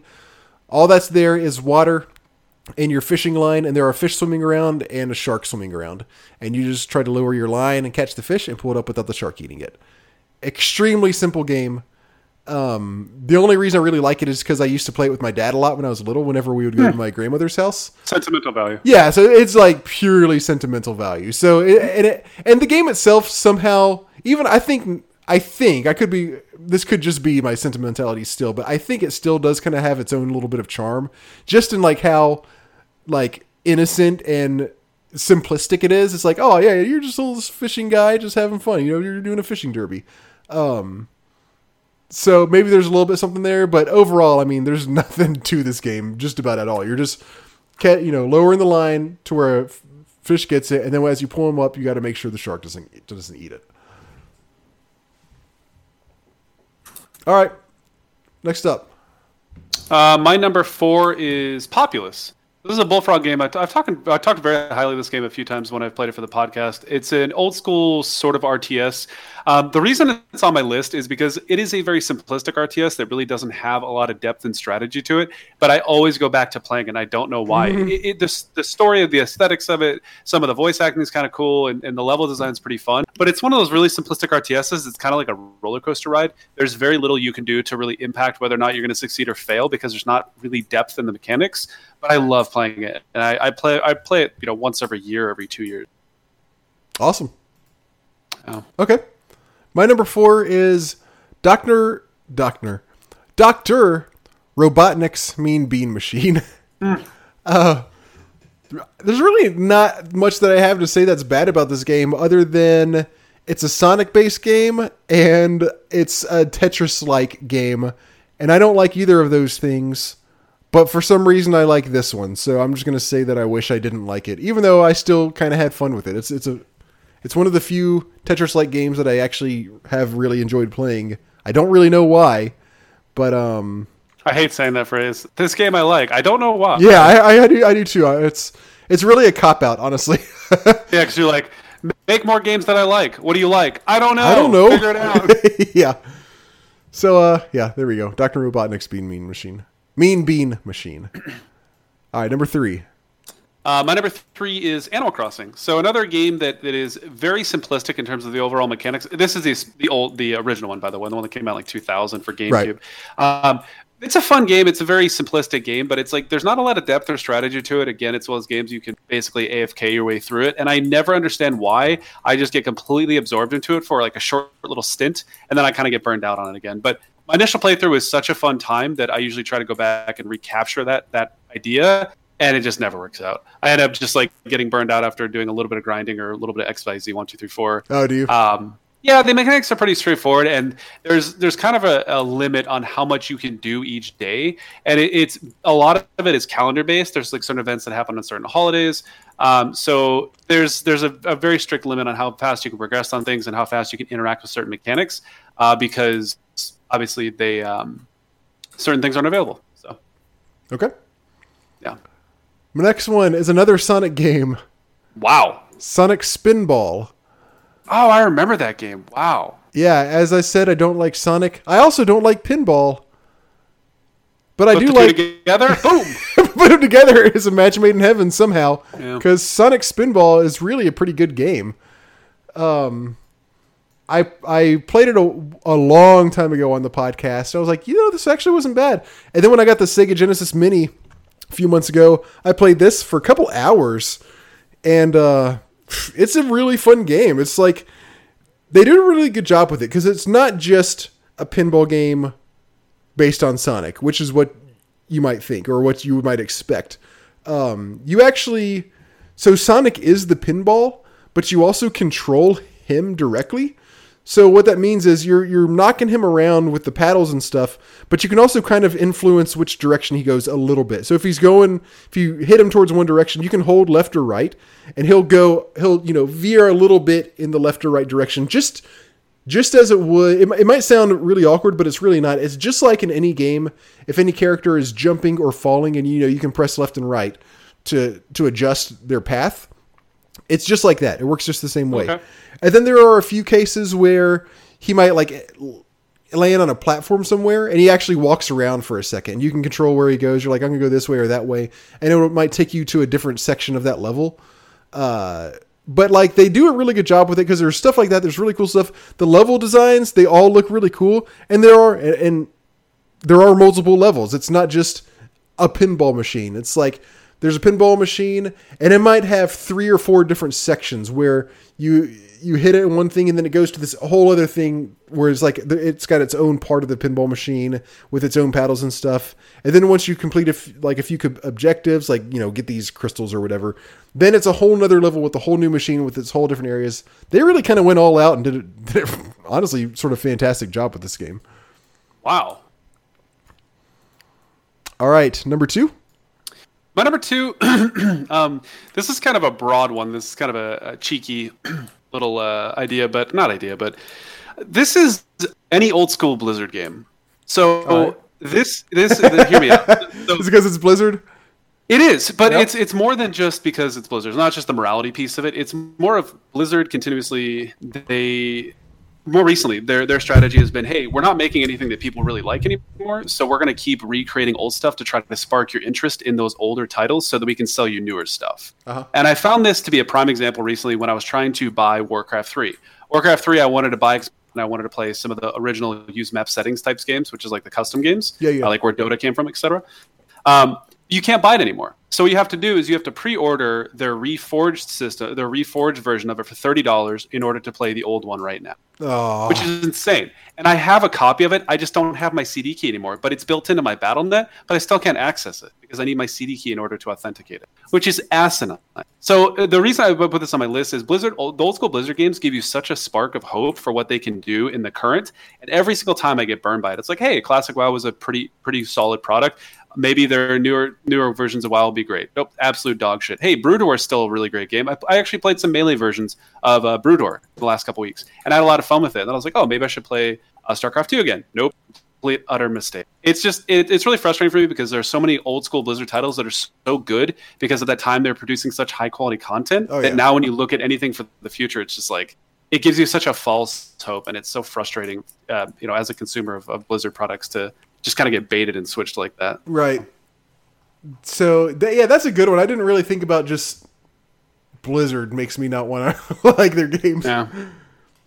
That yeah, mean- it's kind of a cheeky one, but it's just like it's so frustrating. It, it really is for me. It's just, ugh, I don't know. Companies like Blizzard really frustrate me. And that's especially rough for you because like WoW is your favorite game ever, basically, mm. right? Probably, yeah, Yeah. up there for sure. Okay, my number two is Star Wars Episode One Racer. There's no reason I should like this game. There's no reason it should have been good. It's based on Star Wars Episode One. It's based on pod racing. I'm doing it. It's working. it's working. Now that's what I call pod racing. But uh, and it's been years since I've played this, but I just remember playing this. I, uh, I believe on an N64, and being like, "Wow, I really like this game." And just like I, I played this.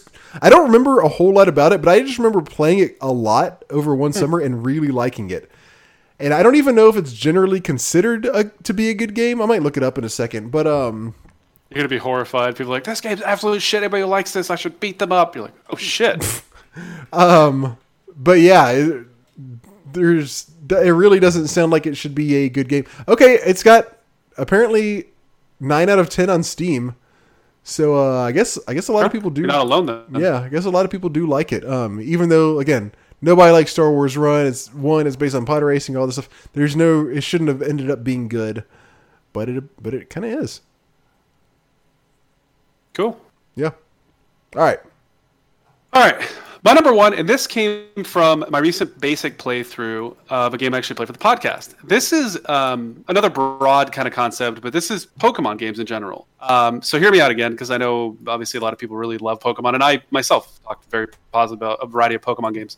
But generally, Pokemon is a very simple concept of you're basically getting a um, you know something to partner with you and you're roaming around and you're just farming mobs as you go through this game. It's a very simplistic style, especially the early ones. There's not really much you can do in order to dictate. Um, it, there, there's very limited strategy. I don't want to say there's nothing you can do, but there's very limited strategy in it. So for me, it's it's kind of frustrating because there's only so much you can do. Basically, if you go into a fight and you have the elemental advantage, meaning you're fire, they're grass, um, you do very well generally, right? And if the opposite happens, you're going to struggle quite a bit, or possibly lose just based on that sing- single fact.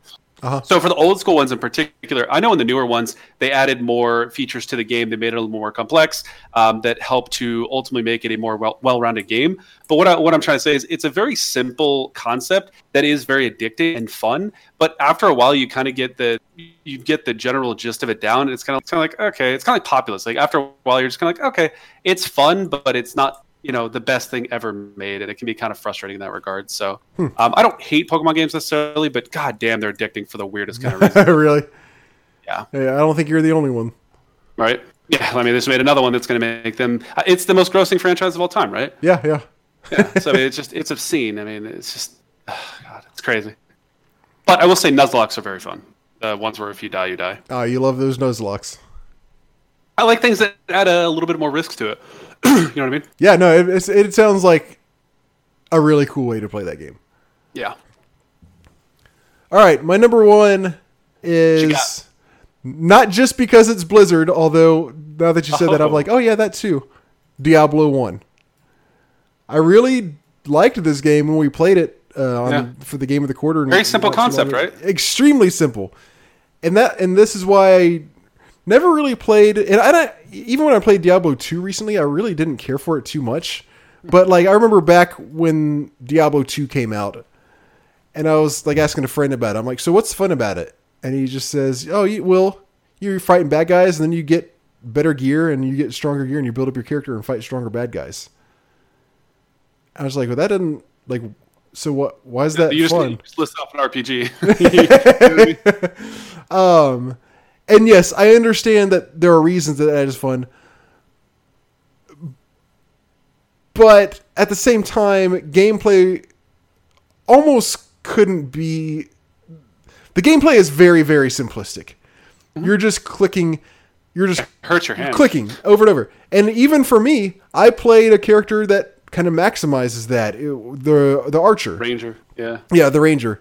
And so um I didn't pick like a class that I had to think uh, at all with. I was like, no, I'm just going to do the basic ranger class and just just go for it. Why not? I don't know. And it was uh and I still enjoyed it even though like it's the the, the ranger is out of all of them maybe the most clickish one that you just click on things over and over and over and over and over again.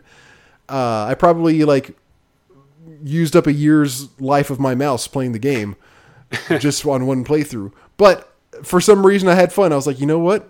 I I get it kind of. I I don't really understand why I'm having fun, but this is kind of fun, and uh, and I wish it wasn't because there's no reason this should be fun. I'm just clicking on bad guys, getting more powerful to click on more powerful bad guys, rinsing and repeating for I don't know eight hours of gameplay, but I enjoyed it the whole time.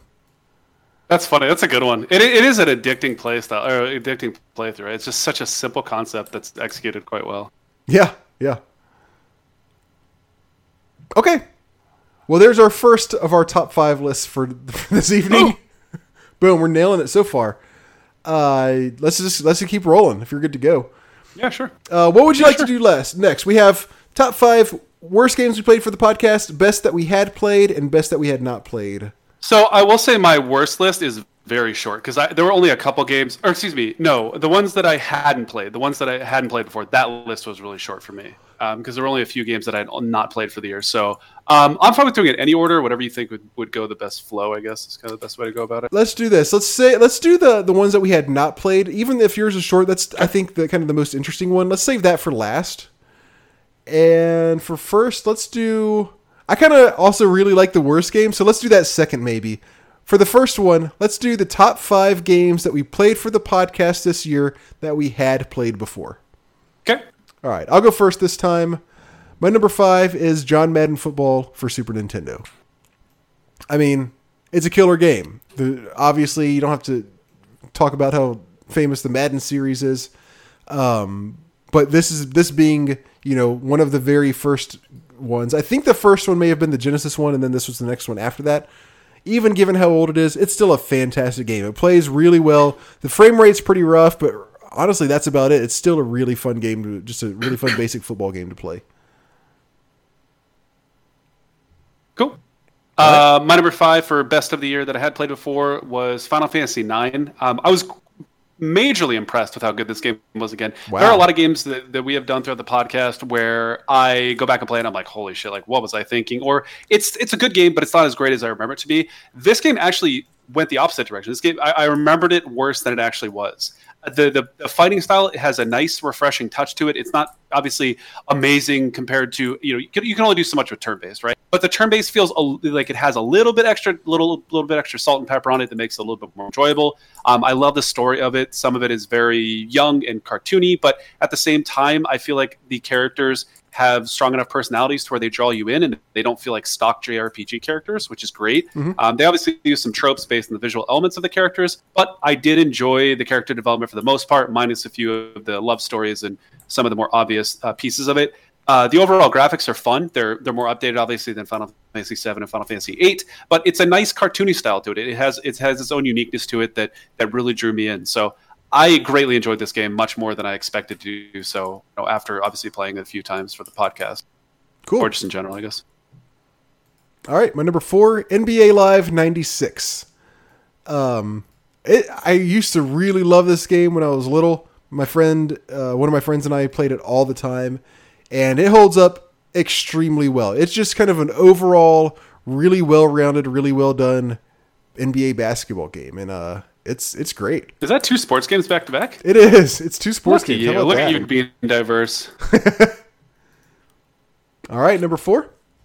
Uh, my number four is Paper Mario Thousand Year Door. So I had I played this game briefly before uh, for the podcast, or maybe not even for the podcast. I think Lisa may have been playing it, and I really enjoyed my playthrough. And again, I, this is um, for me, this is kind of a sleeper. This game, this game series as a whole, I greatly enjoy it. I don't know what it is about it; it really draws me in. I don't know if it's the the graphic style. I don't know if it's the 2D paper element. Um, I love the the combat style because it's like that uh, Mario Super Mario RPG kind of uh, fighting style with some more more elements added to it, which is great.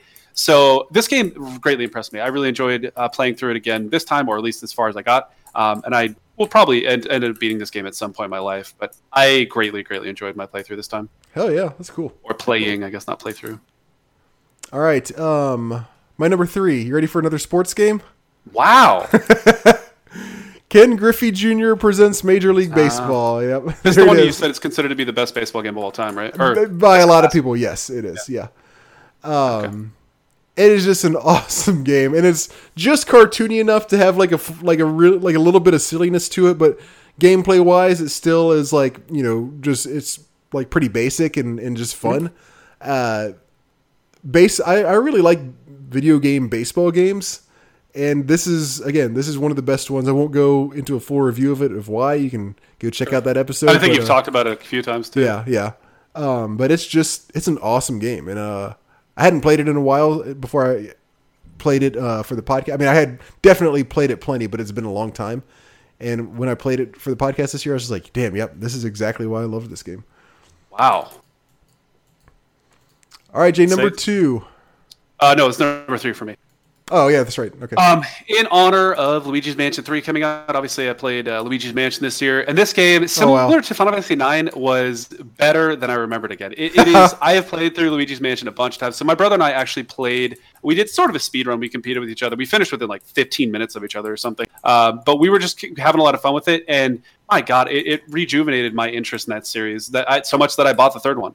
Um, it is a very simple game. It, it, it does it knows what it does well, and it doesn't try to do anything beyond that.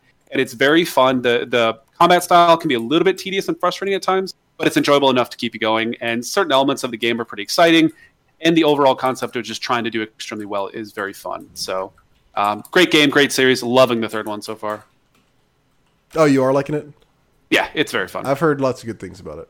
It's it's very similar to the first one, which I love. They're just like, okay, okay, first one with some updates. Perfect. I've heard. You got me. I've Sold. heard that it's also not as repetitive as like it kind of gets rid of all the repetitive parts that were in the first one and the one on 3DS.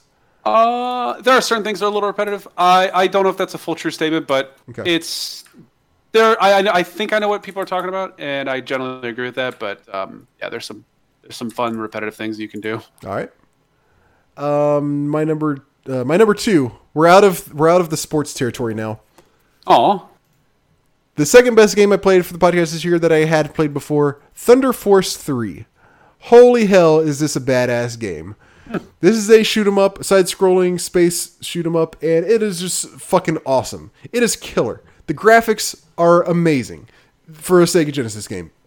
There you get badass weapons that fill up just about the whole damn screen. The bad guys look cool, the backgrounds look amazing, all the levels look cool, and the gameplay is tight. The controls feel perfect. You're just it's it's everything that a shoot 'em up should be. I freaking love this game. I I don't know if you remember, but this was I was talking about this when I got the, this was on, this is on the Sega Genesis Mini, and so I talked about this uh, on the episode, you know, that I had played that for when I when I received it, and I beat this whole game. It's it's tough, but I beat the whole game uh, using save states. The the day that I got the Sega Genesis Mini, and then the next day I played it some more. It's that damn good. That's crazy. I How much time recommend it. do you think you total, totally put into it? Um, not you know using save states obviously saved me a bunch of time of having to just Hmm. restart over and all that kind of stuff. So I'd say four hours, Okay, uh, including play. amount. Yeah, in- including that's including playing it you know more after I beat it. I, pr- I probably probably took me three hours or so to beat it the first time, and then I played it for another hour the next day. You know, roughly give Gotcha. or take. Um, one one uh, one thing that I'll just say real fast about it is that a really cool thing that it does is that it lets you choose which level you start off on. So, you know, back in the day when you were playing this game, obviously you didn't have save states. So that means you didn't just play the same level over and over and over again and die and start over. If you if you die and you lose all your continues, then yeah, you start over, but you can start over at a different level and then just loop through the rest of them. So uh that that was a really cool thing that they did. That's kind of cool. It's a u- unique little additive to it. Yeah. Okay, your number right. 2? Uh, my number two, uh, not surprisingly, Majora's Mask. Uh, Majora's Mask Oh, yeah. again after my playthrough uh, this year was just incredible. It's still, I still love a lot of the story elements to it. I've, I've talked about this game a million times. Gameplay is still very fun. I love the puzzles. I love just going through this game and just experiencing it. Um, it is just such a well developed environment, and I, this is another one of those games that I'll probably play a few times, or excuse me, every few years at most, just because it's such a fun game. And they keep remaking it too, which is the worst because they're going to keep doing that. And I'm going to probably buy it and get rid of that 'cause Yep. it's so fun. So that's But- how I am with Street Fighter 2. that's funny. Uh, but yeah, very very fun. Um, great title, and yeah, Hell yeah. All right. My number one for this list is motherfucking Doom. Oh, man. this game fucking holds up. Yeah, I mean, sure, there are things that you can point to that's like, oh, I wish it, you know, game uh, first person shooters have gotten so much better in this or that regard. Okay, fine, but this game is fucking fun, and it's it's cool, and there are and the level design is awesome, and you gotta and you get to kill demons with shotguns, and it's fast paced and it's challenging. This game, I was so surprised. I, I I'm not. I wouldn't consider myself just an enormous Doom fan. You know, there are like some diehard Doom fans out there. I'm definitely. I definitely would not say that I'm one of those. When I played it, yes, I did like the game when it came out when I was younger. When I played it, I I haven't played it since then. When I was went to play it for the podcast, I was like, you know, I'll probably end up putting a, a few out, you know, two or three hours into this, and then be ready to move on. But no, I beat the whole fucking theme because I was having that much fun with it. It is so damn good. That's crazy. I do remember you talking very positively about it when you played it. Oh yeah. Okay, Um, you're number one. My number one, probably not a ma- major surprise to everybody. Every time I pick up this title, I pump 30 hours into it, get towards the end of the game, and then ultimately fall off. Uh, this is a game that I have played through a bunch of different times. I've played with mods. Um, I played a bunch of different versions of the game, different titles within the series. Um, this is Oblivion for for the Elder Scrolls Oh, series.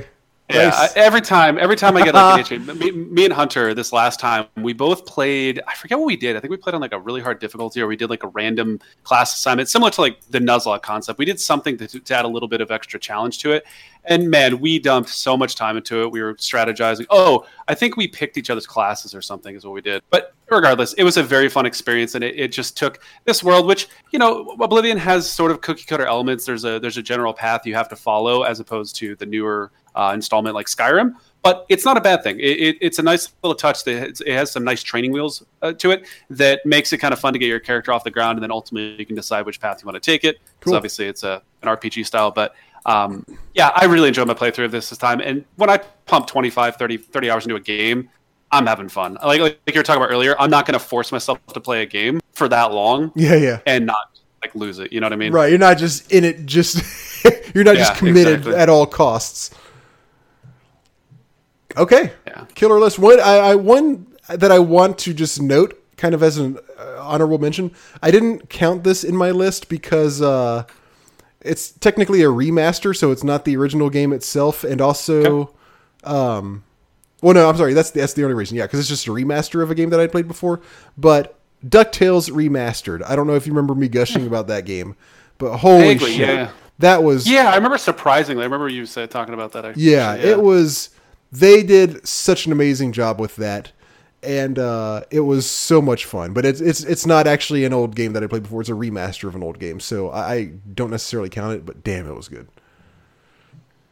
Next top five: the top five worst games that we played for the podcast this year.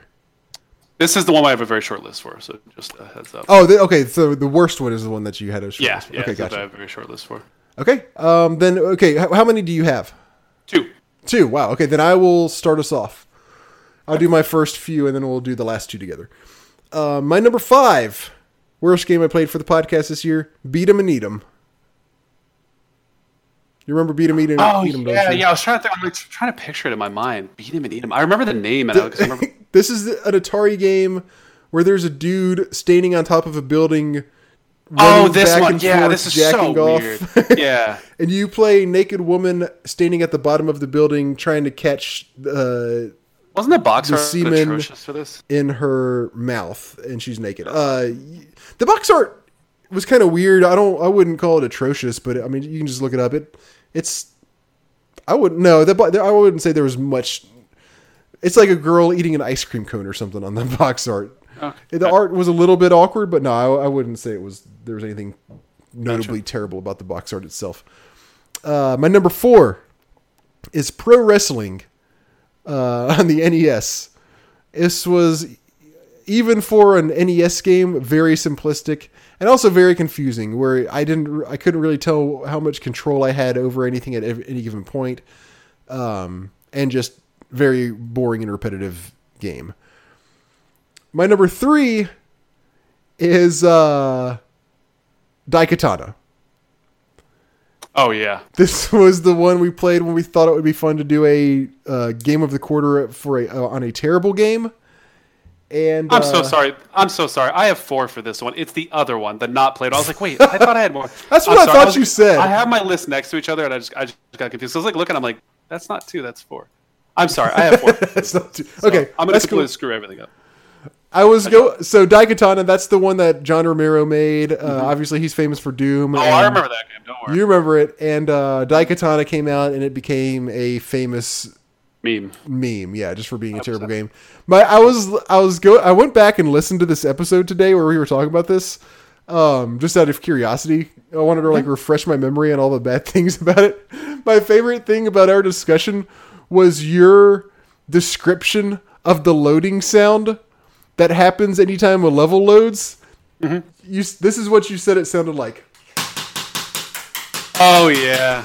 you just banged on something metal. That's It was exactly so accurate. Like it was such a stupid design. Like, oh, God. yeah, no, it was perfectly accurate. It was awesome. Uh, every time you load, ding, ding, ding, ding, ding, ding, ding, ding, ding, For No reason. and it lasts like twenty seconds.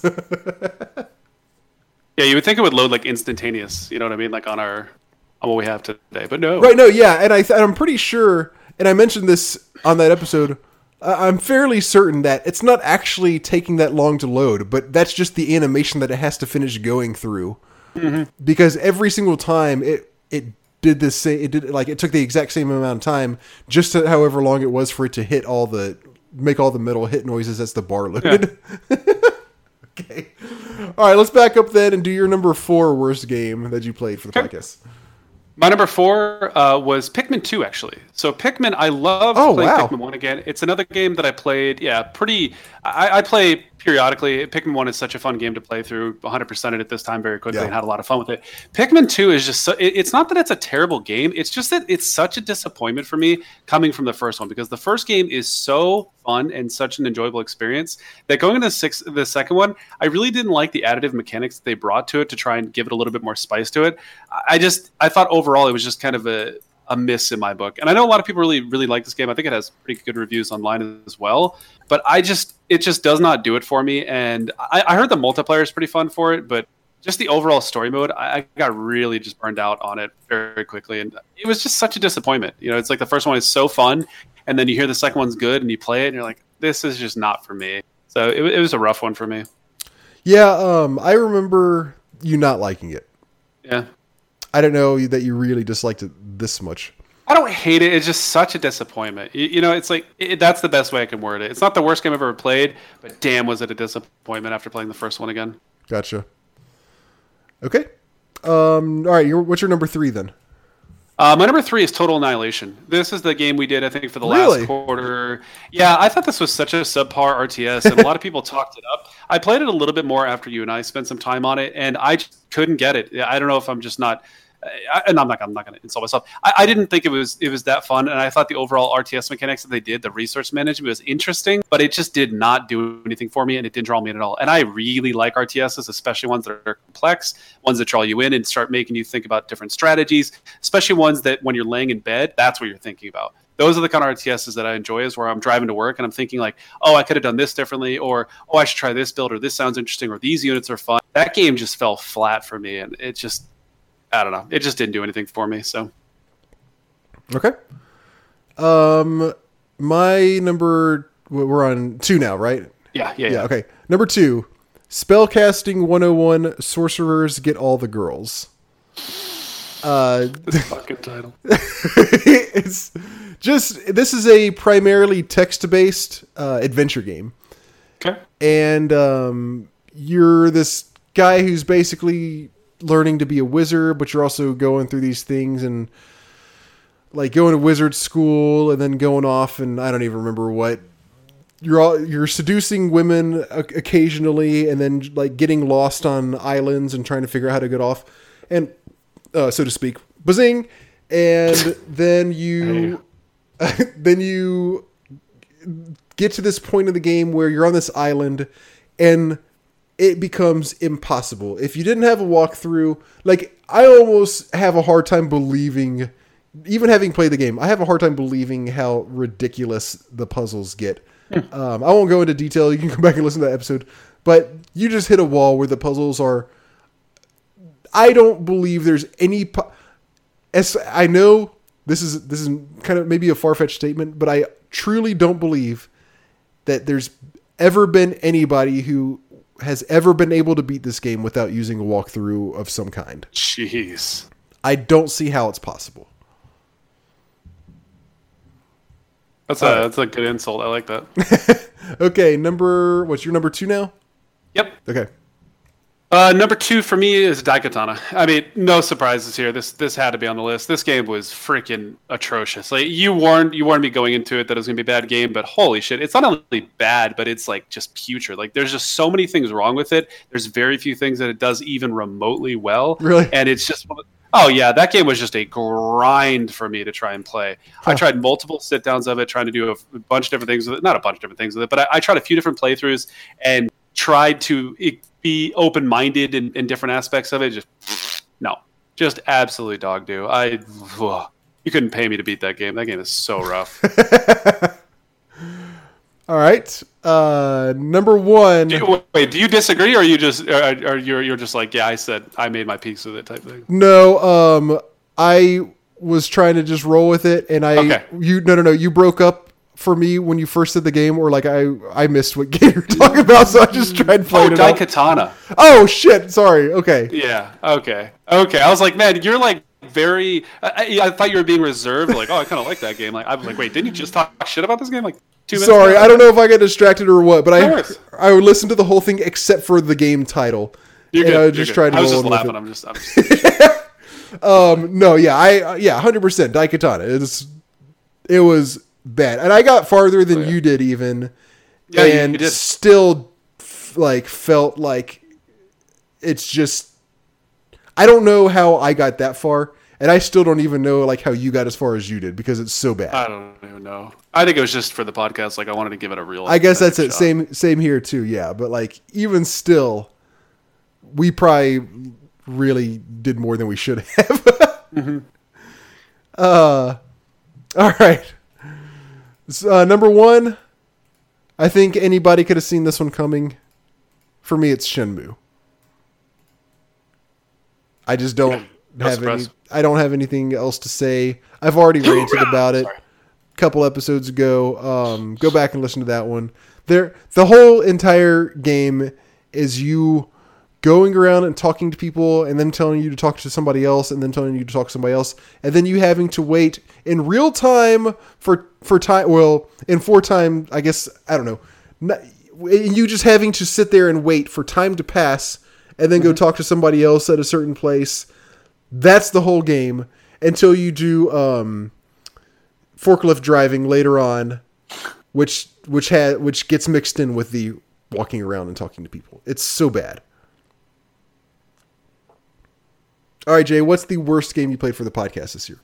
Uh, for me, without question, it's Mr. Mosquito. I, I thought this. Oh, game was wow, so really? Freaking! It, it, it's it is so out there. Maybe this shouldn't be my number one. Maybe this should be my number two, and Daikatana should be one. Uh-huh. But the game is so weird, and I really don't like the pervy elements to it. Like I thought it was just, not the pervy elements, but the pervy element. Uh, that one Okay. particular level was just so weird. to me. I, I think no, I think there are multiple pervy elements. yeah, there are multiple. There are. You're right. There, there are multiple. like So I was trying even to think of- just the set, like even just the very first level, it's kind of like subtly pervy. It's like It's subtly creepy, right? voyeuristic. Weird. It's just Yeah. this. It's a. Uh, I guess she's a teenage girl oh, she is a teenage girl for sure. Okay. There's no way. Yeah. Lying around. At least in my mind. I, I, and she's just lying in her bedroom, and you're just there to like bug her, basically. Uh, yeah, but like the whole game almost feels sexual to me. It's weird, like the the the, the way that they talk, and the, especially the some of the voice acting, especially that that girl does in particular with that first level, and just the overall mechanics of the game made it feel felt really weird for me. Yeah, it I was one of those things like I got done playing, and I felt a little, I felt dirty. Like it, it just it didn't make me feel good, and it, it was weird. It It, didn't, it didn't make have me feel good. yeah, you know, I guess I play games to feel good, right? Like if I want to play something Right. competitive and do well, I play something against people. Yeah. If I just want to have an enjoyable experience, it is. That game, I just felt like I should call the police and, and let them know what happened because it, was just- it was just so weird. Like I should be on some sort of list after playing Mr. Mosquito. Oh, It, it- it is just, it's a unique title, and I, I respect it for what it is, but yeah, you're not going to catch me playing that again. That was weird. I pretty much agree with everything you said. I, I didn't dislike it as much as you did. I, I I, I too felt kind of creepy playing it uh, at many points. Yeah. But I did. I didn't think the gameplay was great, but I also didn't think the gameplay was terrible. So I, I wouldn't say. Yeah, I wouldn't say the gameplay's terrible. The mechanics aren't awful. They're bad. They're Yeah. just not awful. Yeah. But they're just it it's not enjoyable. It's not something that draws me in. Gotcha. All right. Very good. Uh, let's go on and wrap up our final top five. The best, the top five games we played for the podcast this year that we had not played before. So this is the one that you only have two for. Correct. And these are ones that I briefly. So unfortunately, I don't play a lot of. I, I only play a handful of titles that I've never played before. Usually each year, um, even though every year I'm going to change, I'm never going to. I'm just it's just me in a nutshell. Uh, but even these games are games that I briefly played as a child, or even spent some time watching other people play. But these are ones that I like put a decent amount of time in to get a a stronger understanding of. Okay. So, anyways, All right. So then I'll do the same thing. I'll start off the first few of mine, and then we'll get to yours. but this time you're supposed to. this time we're supposed to. Um, my number five that I've not played before. Okay, this was this is, one of the games that was also on my um, top five games that I want to hate list, but I don't. Um, because I'm kind of with you. I will say also my list. I don't get too happy with this. Well, I say this is list okay, except for this one was a little bit of a stretch. Doctor Robotnik's Mean Bean Machine. Um, I really kind of enjoyed it. Uh, I didn't play a ton of new games that I just absolutely um, uh, loved that that were new that that I hadn't played before. There were there are definitely I'd say my my top four are very solid. This one was a little bit of a stretch, and so uh, yeah, Doctor Robotnik's Bean Bean Machine. It was definitely good. It, like I said, it feels like a little bit of a stretch to put it on here, but still, it's uh, you know, it is what it is. I think you're going again, right? Oh yeah, number. By the way, are you on the Google Doc right now? Yeah, I just logged in. Into Oh, the- thank God! I was just creeped the fuck out. I didn't know who Oh, this sorry. mystery I was just trying to get it prepped and everything. I was just trying to be okay. available. Um. I should have put a message in there like, "Hey, Rob, this is your brother shit. from the grave." Um. My number four, your brother from the grave, is Roller Coaster Tycoon Two. Super awesome game. Now, I didn't get nearly as drawn into this as many people do. This has a cult following. People freaking love this game. Yep. Uh, it is a great game. I didn't get into it ne- half as much as the people who really like it do, but Hey, when I, I, talked about it, yeah. yeah, but I still really did have fun with it. It's got a whole lot of cool stuff to it, and so this this was almost kind of a shoe in. Uh, This is actually one that I almost put on my "I wish I didn't like so much" list. Uh, Oh, because really? again, Why? it has very simple mechanics to it that at a certain that. point get very repetitive. They do for me. I mean, I got to the point where I knew cookie cutter the right things to do in order to be successful. Okay. And that to me that gets a little it gets a little bit boring because you're basically asleep at the wheel type thing. But um, I've heard that the later installments add some elements to it to spice it up. So okay, I didn't put it on there, but it was it was consideration. all right. My number three is is also on my games that I want to hate but I don't. Uh, Diablo One. Oh yeah. I really just really liked that game. It was fun. I probably won't go back to it. It is pretty simplistic. There's not a whole lot to it, but Yeah. for the time that I spent, you know, one full playthrough, I beat the damn game and I didn't have to. I, I really had fun with it. If they made an arcade style of that, where you could do different types of playthroughs for that, I would play the shit out of that. You know what I mean? Like if they added a little bit more depth, a little bit more variety to the dungeon. Oh, okay, sure, I'm yeah. in there. Yeah. All right, so now we're into your territory. I'll I'll Yep. let me, I'll I'll let you go second though this time. So I'll so I'll do my number two, and then you do Okay. your number two. and We'll go on like that. Sounds like a plan, Stan. My number two favorite game that I played this year that I had not played before. I had actually played before for maybe 30 minutes or an hour, like twice in my life. So I don't really count as having played this game before. Uh, Final Fantasy One. Man, Yeah, you really played that. You've really played the crap out of that. yeah, I really liked it. I beat the game, and I had a lot of fun. I had more fun really than I thought, and I don't even know. I, I know the what I liked about it. I don't know why I liked those things about it so much, but wow, I really, really had fun with Final Fantasy One. Surprisingly, Yeah. uh, How? What was your ultimate playthrough time? Was it like 20 hours or so? It was like twenty three hours or something like that. Yeah. And My I first playthrough was quite long. I Was think it I went really? pretty slow. Yeah, yeah. Yeah, I think I went a little slow too for a couple of reasons. Um, one is, well, I looked it up on, on how long to beat.com, and supposedly a basic playthrough is supposed to be 17 to 18 hours. And also, as I, as I said, I beat the really hard kind of like optional, not even optional, but it's like pseudo hidden semi boss that's supposed to be really impossible, but I beat him without like much trouble. So I really think that I was pretty over leveled. So I think I put a lot more time into it, or you know, I think I put about five more hours than average into it. I don't know why or how, but I ended up putting, I ended up playing. It took me longer than I think it takes than Okay. it usually takes people. It took me quite a while longer. I think I was like thirty something hours when I oh, finished Oh, wow. the first time. I was I was a kid though, so a little more exciting. Okay. All right. What's your number two? My number two, let me uh, brace yourself because it's kind of surprising. Uh, the Star Wars game that I played the last few weeks, Shadows of the Empire, I talked a lot of shit about this game, but I did enjoy half the levels because, Mm-hmm. Really? as I talked about during my review of it, yeah, because half the levels you're flying um, crafts and the other half you're doing the RPG thing. I thought the RPG thing was very subpar and kind of frustrating and, and poorly designed. For the most part, it just felt really buggy, but the flying was pretty fun and it actually was pretty enticing um, I, I actually played for those levels in particular, and even after we did, or, or even after I did my review for the podcast, I even played a little bit further, um, even a little bit more, just for some of the, the space levels. You, you, you have the Rogue Squadron elements, you know, the, the basic ideas, especially when you do like the Battle of Hoth, which is always a classic to be in any game where you're flying uh, spacecrafts in a Star Wars game. Um, you get to fly the Millennium Falcon, which is pretty fun. I felt like the that piece of it was, was was enjoyable enough for me to actually enjoy the overall experience, even though I had to play through these Snorefest RPG levels that were just so poorly designed. Yeah, or I guess third person shooter. I guess that's what I should call it. It's a third person shooter. Yeah, yeah, yeah. yeah.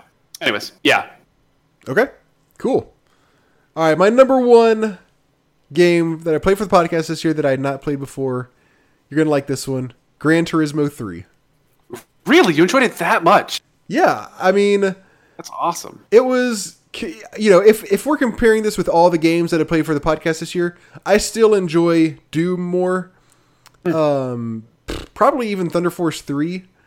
So and, and I wouldn't say that I absolutely fucking love this game. Like Yeah. I really really enjoyed it. I'm kind of done with it now. I don't really see myself going back to it. But as far as just looking at the games that I played this year for the podcast that I had not played before, this one I, I really kind of takes the cake because I really got into. You know, you and I would have calls Oh, and yeah. just play this game for for like there were a couple weeks where we did that, and it was just fun. Just seeing how good you can do on the tracks, getting new cars and trying them out, and Yep. seeing how they feel and all that kind of stuff. And it's it's a I, I can see why it was such a famous game, why it was such a huge game when it came out because they really like all the mechanics are they just nailed it in this game. Yeah, it's that I, I like it more than the fourth one. Uh, It's kind of funny. I, I really, really enjoy playing it. Um, it is the one that I always go to whenever I feel like playing Gran Turismo. Yeah, I I, I, I believe it. All right, Jay, what's your favorite game that you hadn't played? Um, so this one, this is one that I, I, I definitely spent some time on as a kid, but this was my first real solo playthrough of this game. Uh, this was Icewind Dale. This is obviously a very D and D inspired type game. This is a, a an amazing game. The graphics are phenomenal. It's a top down. Obviously, you're controlling a party of, of characters. I love the variety of play, uh, the play styles for the different characters. I love the character development. I love the interaction with the the townsfolk and just people in general. Because obviously, you can build a good, good reputation. You can build a bad reputation. You can have a bad conversation with somebody that can ultimately lead to certain results. You can have a good conversation with that person, which can ultimately lead to new quests and new objectives and potentially even loot. This game is very fun. I love the sandboxy feel, even though you are on some pretty strong rails. It still feels like you can make a lot of impact on how your overall play style is going to be. Uh, the mechanics of the game, it does take a little bit of time to get into, not quite as much as Rogue, but uh, it takes a little bit of, understanding how the classes work, how to do certain mechanics, and how to use abilities. Once you get that down, it's a very, very enjoyable experience. Um, and I feel like you are ultimately in control of your success in this game across the board, even in fighting where you're generally doing things like play, fighting against somebody's AC or their armor class. So this is a phenomenal game. I'm still periodically going back and spending time on this. Um, it is just a really, really enjoy, enjoyable RPG. Yeah, I remember when you talked about this one. You made it sound really, really fun. Yeah, the music's great too. The sound effects are fun. Um, the graphics are, are really good. I mean, they're, obviously your top down view, but it, the, I think the graphics are phenomenal for what it is. Hell yeah. One yeah. one sort of honorable mention that I want to add to this list of mine as well is um this is not a classic game, but it is Sigil, which is the Doom mod that came out this year. Uh, it's a mod for the original Doom. We talked about this in the news section. John Romero just made it. it came out early this year. It's a it's a, it's a it's for it goes. You know, you have to have the original Doom to play it. Um, it is really really really good. They he he he did an awesome job with it. So that one obviously I hadn't played it before because it didn't come out till this year, and that's also why it doesn't really count. It's because it came out this year. But that would that somehow belongs tangential to this list as well because it was killer. Let's go. Jay, it's time for emails. Oh my god.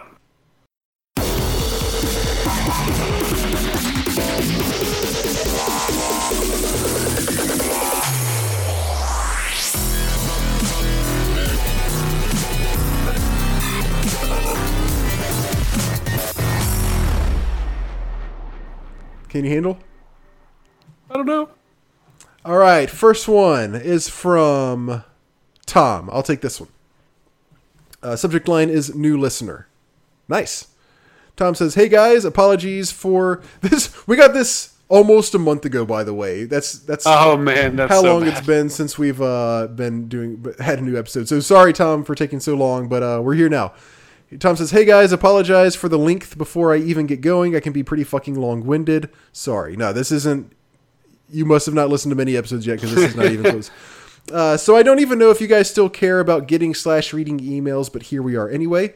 I don't know this because, as the subject probably gave away, I'm a new listener, and I'm currently listening. eh, I'm sorry, and I'm listening to only episode 28 as I type this. Just as Wow. some needless background on me, I'm a CNC operator in a machine shop where it is quite fucking loud all day, so I wear hearing protection that I usually stream music through. Smart. Yeah.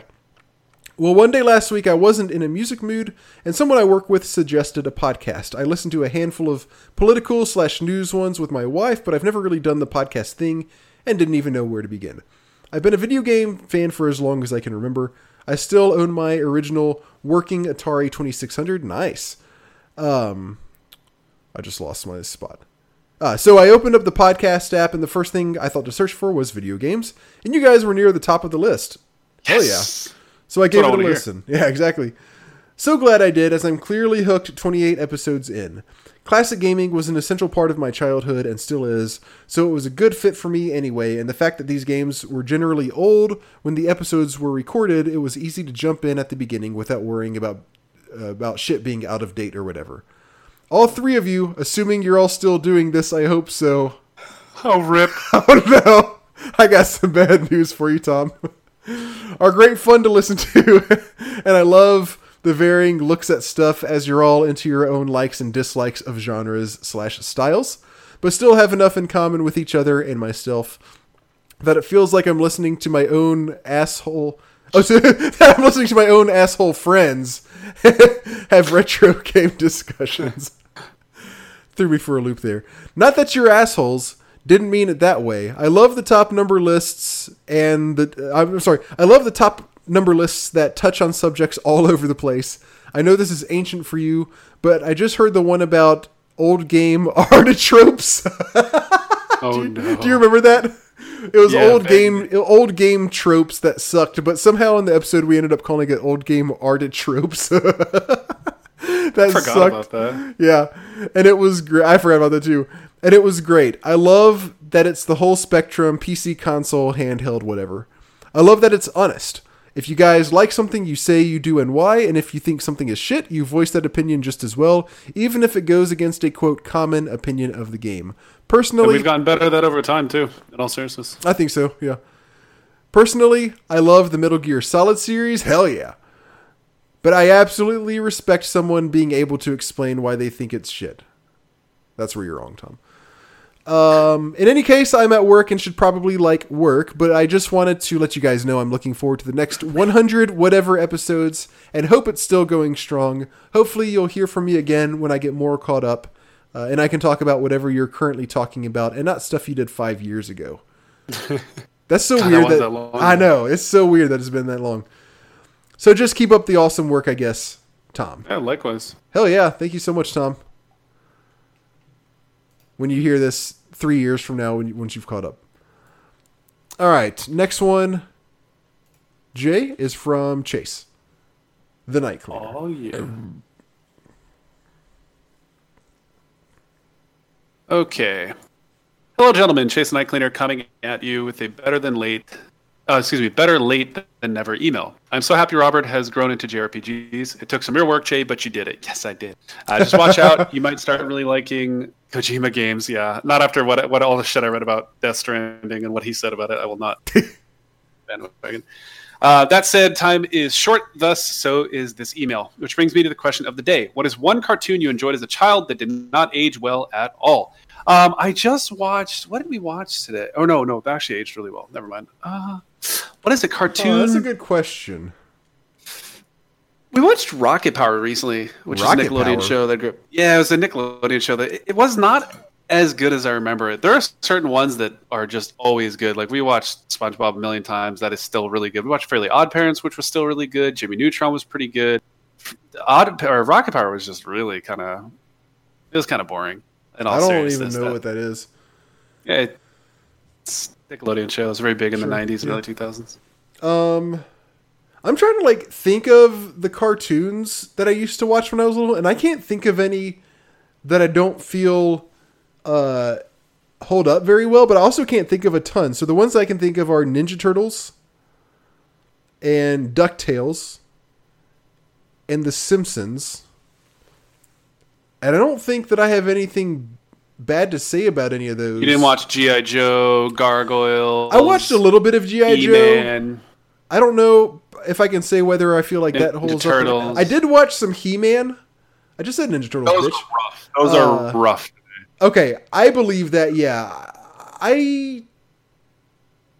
You know, I haven't watched any of the old. I haven't rewatched any of the old Ninja Turtles in a while.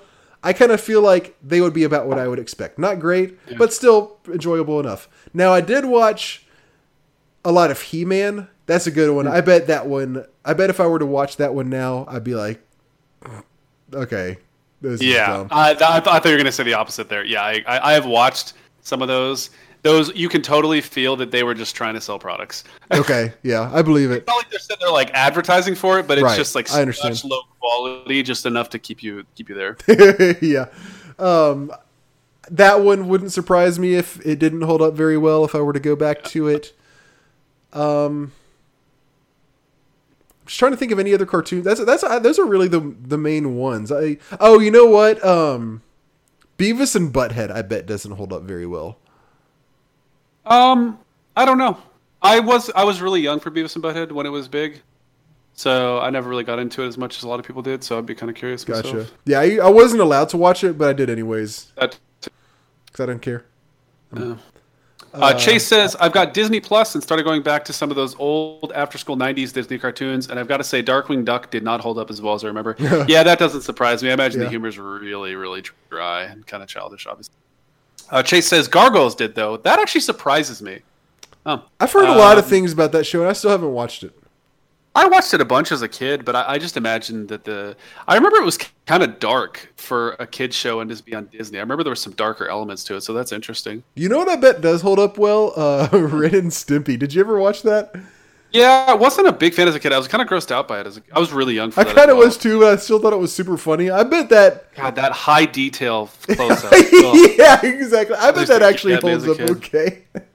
They make me laugh when they do it in SpongeBob. Ren and Stimpy was just like over the line for me. yeah.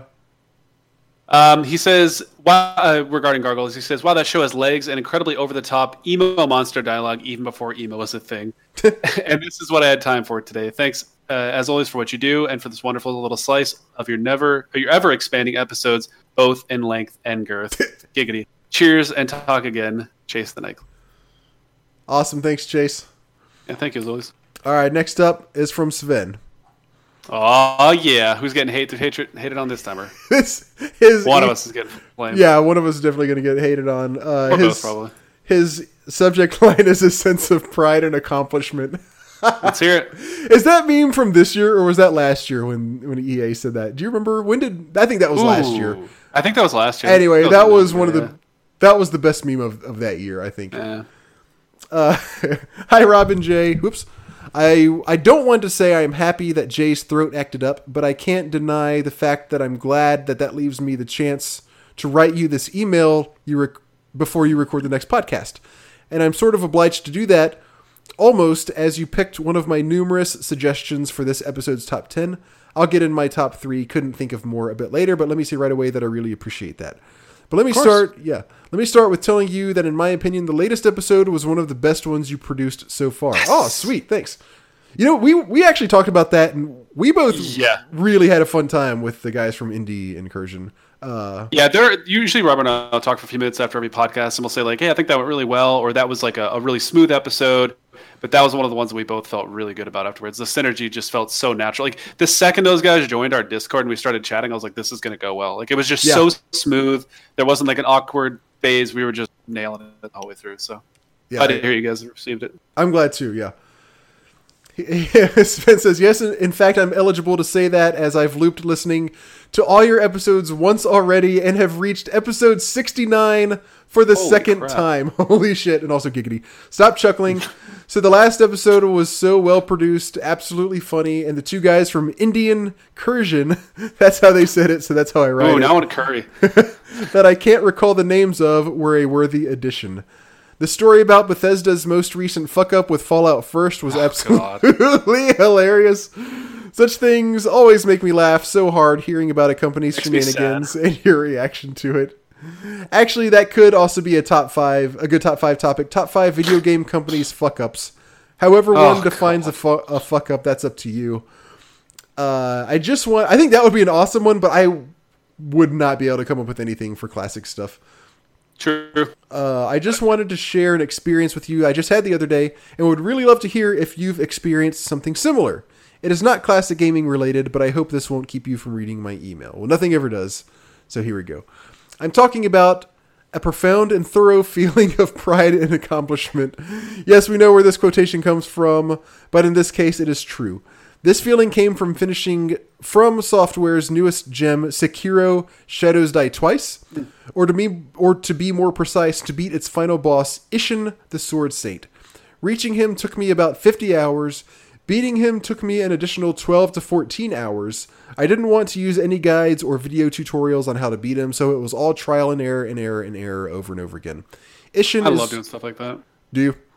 Yeah, hundred percent. It's so fun when you finally, like you talk about it. It's it's like the pride of the accomplishment. It's always really fun to, to complete difficult tasks like that. Yeah. I like a challenge. I, I don't always want to play a game for a challenge, but when there's a, a challenge that I enjoy and like there's puzzle elements or it's difficult, I love just spending time to, to figure my way through it or strategize my way through it. I don't have a whole lot of examples of games that I've played that were super hard where I beat it and, and did feel this like sense of accomplishment, but I, I do have actually one co- just one comes to mind. I'll, but I'll, I'll I'll finish his paragraph first. Um, Isshin is without a doubt the hardest boss I ever encountered in a video game, and I was so very close to smashing my monitor with my joypad hundreds of times. But when I finally beat him in the middle of the night with just half a pixel of health left, I truly felt on top of the world. I was on cloud nine, totally exhilarated. It was unbelievable. And once again, I realized, like many times before, that this feeling can only be delivered by difficult, very difficult, but never unfair games. I can't really understand people that whine about Sekiro, Dark Souls, or similar games being too hard and crying for an easy mode. That's what, they're for. You know yeah, exactly. Yeah, like for me, I don't like Dark Souls. I don't. I don't really care for Dark Souls, and it's not even really because it's hard. It's just because like I, I don't get it. I can't really get into the aesthetic for the Yeah. most part. But I do also get a little bit turned off by its difficulty. But I realize that that's just what that game is, and if it was made easy, that would defeat the whole purpose of the game. Yeah, I, I, I, I, I'm with you. In other words, Sven, like, there's no sense mm-hmm. for like these games are this way for a reason. It would defeat the whole purpose, you know, if they had an easy mode. Uh, what good does that do? What does one get from beating an easy game? What point is there in, in accomplishing something everyone and their mother could also do? Well, I mean, that's a different thing. There are plenty of easy games that I think offer a good experience that are Sure. Amazing story. Exactly. Or just, I understand. Yeah. Um, that doesn't apply to these, but I think that that easy games definitely do have a place. Um, Jay, what's your f- gaming sense of pride and accomplishment? You're asking me, or is it was, was that? I'm asking you. Um, in, ter- in terms of like, what am I most proud of doing? Yeah, yeah. Um, I really like doing playing brutal through all the StarCraft two games. I really enjoyed doing this. Some of those levels are freaking Oh, challenging wow, and that's really good. frustrating. Yeah, playing brutal through those was very fun because it was like you know I was progressing through StarCraft. I was getting better and better and better, but like brutal was still challenging for me even when I was pretty high ranked in StarCraft. And when I started just like smashing through brutal, especially Wings of Liberty, because I think it was like ridiculously hard, um, it was really fun. The next time they released an expand, the first expansion for it, it was just easy. Like my macro and micro were way way better than they'd ever been. So like playing through the campaign was just a seamless experience, and it was great because I'm watching streamers and other and my friends struggle their way through it, and I'm just like, yep, just slapping through it without a really a big issue. So. What about? Do you have anything WoW related? Um, yeah, I mean, there's a bunch of different stuff I did in WoW. I've been a part of uh, some some really serious rating guilds. I've gotten Gladiator. Gladiator is is a title in PvP that's reserved for people who are in like the 0.05 percent of the bracket. So you have to be like the top like 20 or 50 teams of your of your battleground to do it. Um, and in particular, I played in Enhancement Shaman early on, which in like the first you four or five seasons of, of WoW were considered to be like the redheaded stepchild class. Like nobody played it, Hmm. and I was the highest rated Enhancement Shaman in my battle group. Oh, Um, wow. I even went on to like uh, qualify to play in a tournament a few times because it was just like we were that good at our comp, and our comp was so unique that people didn't know how to play around it. That's cool. it was very fun, and I love I love being a part of something like that where it's you're not the best at a specific comp that everybody else is playing. There were like three comps that were really popular. It was Priest Mage Rogue, uh, Warrior Lock Druid, and then there was Warrior Rogue. Uh, excuse me, Rogue Lock Druid, were like the three main comps. Um, and PMR or Priest Mage Rogue was like the most popular comp. Everybody played it, and uh, we just smashed it. It was ridiculous. Like we would absolutely destroy it every time because we knew what we were doing, and nobody else really had an idea what we were going to do to them. So when they would fight us, they would always try to do this one strategy, which involved killing me, which I was like really, really hard to kill. So we just, it was just very fun to. You know, it's kind of like when people talk about playing chess and you have multiple moves ahead. We'd go into games like with multiple moves planned out because we had played against their comp, whereas kind of catch people by surprise. So That's it cool. was very fun. The only one that I really have is Rogue Legacy. Um, pretty tough game, but uh, if you're not familiar with it, it's a like a semi. It's not really rogue like, but it does have rogue like elements. Um, it's a it's a like an action platformer, and uh, I 100% of that game, which involves beating some really tough bosses. It's not like like this boss that he's talking about, where it took him 14 hours just on this one boss, but um uh, like it's like th- like there are hidden bosses that are really pretty tough. That took me, you know, maybe like a couple hours of trying, Sure. uh, in order to beat them. And once I uh, like beat all those bosses, and then like I hundred percent of the game and got you know all every upgrade that you can get and all that kind of stuff, I did feel like, damn, I really did kind of like I, I it's it's something that I do consider kind of like an impressive thing to have done. Um, particularly with those bosses, but uh, that's really the only one that I that that, that I can think of Sure. that comes to me. Uh, so okay, so Sven says, um, I'd really like to hear your opinion on that. Blah blah blah. So now here's my top three games I would love to hate but actually don't. Number three, Mario Party. What can I say? This is clearly a game for people that normally don't play a lot of video games, for children or imbeciles. Overly simple mini games, cutesy, sugary graphics, annoying Nintendo characters. Honestly, who can stand this stupid Mario guy? But even though all of this is my honest opinion, there's no doubt it is a lot of fun to play. This damn fucking game with a couple of friends, preferably being three sheets to the wind. Number two, Diablo 2. Yep. I remember when this game came out, everyone, everyone was playing it and followed the hype. I, for my part, couldn't understand what was supposed to be so great about a stupid and utterly simple game mechanic. Click on a monster to hit, click on the ground to walk there. That's it. Yeah, this is per- this is my exact thought on Diablo One. Mm-hmm. So naturally, I kept ranting and ridiculing everyone who played Diablo 2 until a friend came over and brought his copy with him. I reluctantly installed it, played it a bit, played some more, and couldn't stop. It was highly addictive, possibly precisely because it was such a simple game mechanic without the game being unchallenging. And number one, Dead or Alive Extreme Venus Vacation. I am not familiar with this game. Hold- I'm gonna have to look this up. Uh, yeah. Well, what can I say? what can I say? Hey, don't judge me. What can I say? I would really like to be a pious, honorable, morally untainted person and say that I condemn this game along with all similar ones and despise the chauvinistic and blatant display of young female bodies that is the only purpose of this game, but I am not. And whoever says he is is a hypocrite and a liar and possibly female. So that's it. Uh, so I guess that's it for today. Hanukkah is waiting. Keep up the amazing work and bring back Blake. Sven. Uh, I don't know about that, but I will give uh, Dead or Extreme, Dead or Alive Extreme Venus Vacate. This is free. Oh, that's funny. All right, install. Uh, next episode, I'll have my thoughts on uh, Dead or Alive Venus Vacation. so funny. Uh, Jay, you want to play it also? Probably not. This came out. I, I have not heard of this somehow. This came out uh, in 2017. It looks like basically kind of a uh, extreme beach volleyball v- thing, except like minus the volleyball and just everything else. Holy shit! You gotta look at this fucking screenshot. This is this is from um the Steam like gallery. That's it.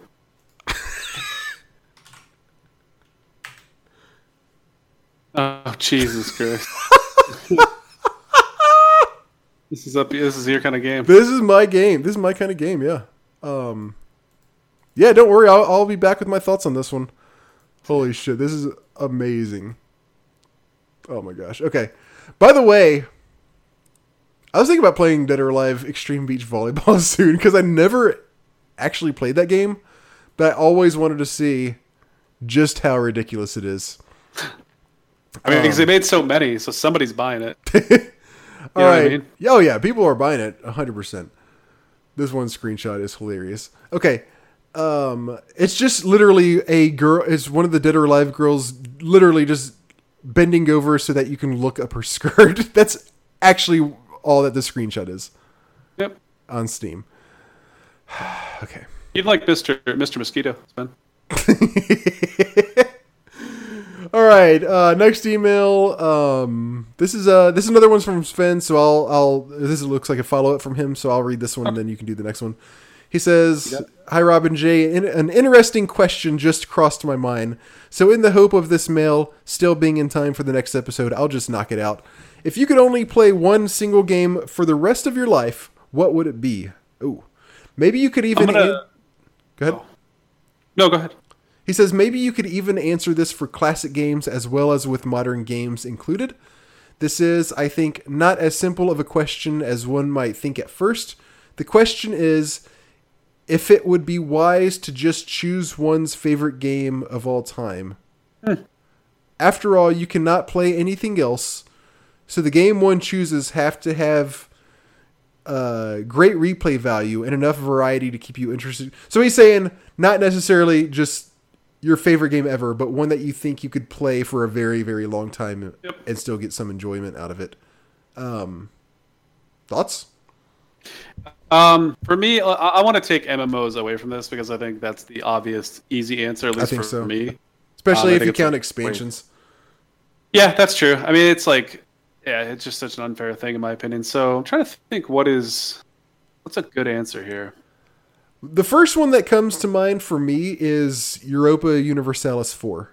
Yeah, that's a, those kind of games are really, really fun. Really fun, periods of tons of replayability. Yeah. um, you know, there's a lot of randomness that can happen. Any given playthrough is different, and even on top of that, there are you can play at for you can play as any nation.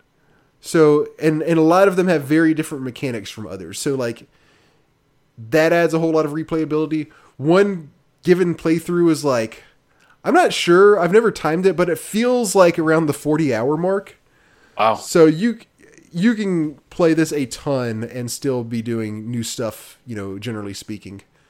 Um Yeah, I feel like that's the right type of answer. A game that, that has a lot of like almost like a roguelike, right? Where it's like the the play the playthrough is gonna have some unique elements to it. yeah. I don't know. That's really tough for me.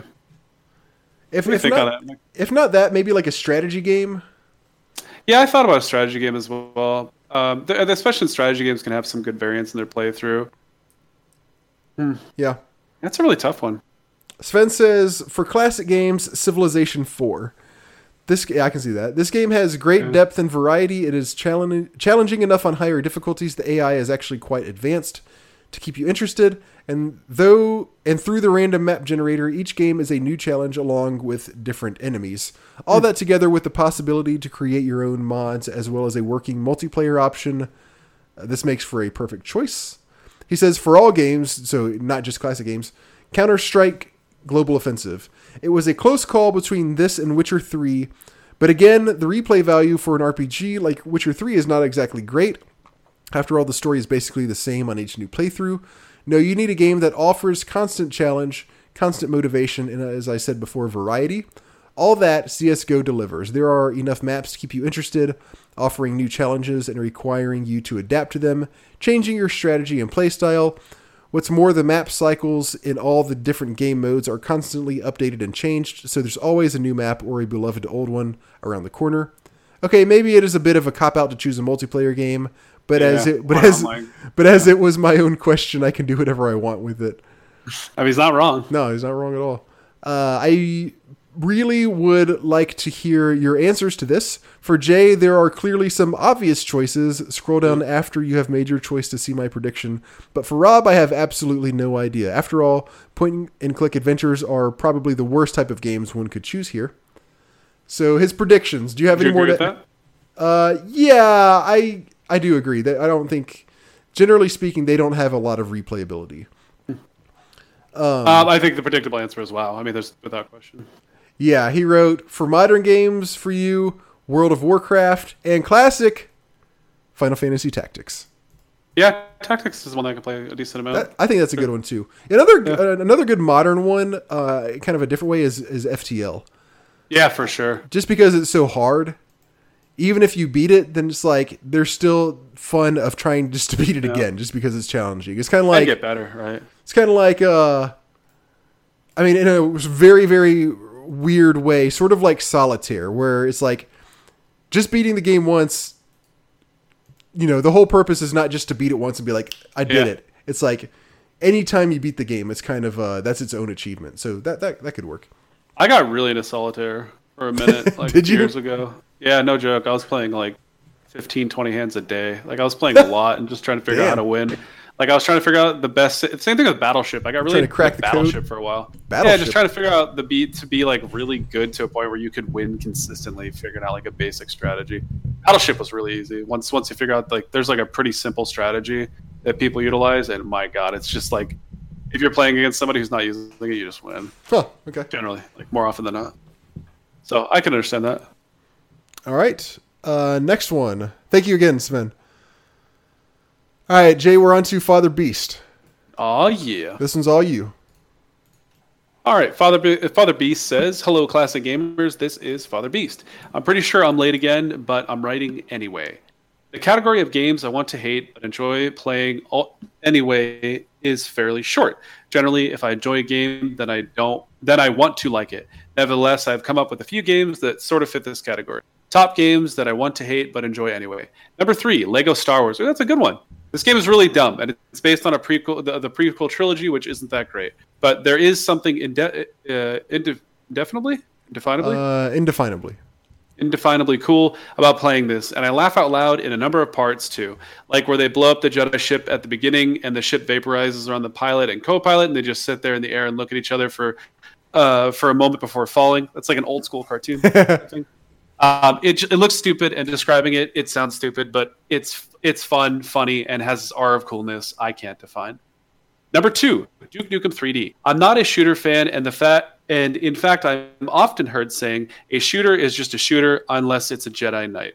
But this is one of the just uh, excuse me. But this one just drags me in against my will. The exploration is is just so very fun, and it has all these little moments spread out spread throughout it like when you go into the bathroom and open up one of the stalls and see an alien sitting on the toilet. Or you can go in the arcade in the movie theater and there's an arcade version of Duke Nukem 2. But when you try to use the game, Duke says, "I don't have time to play with myself."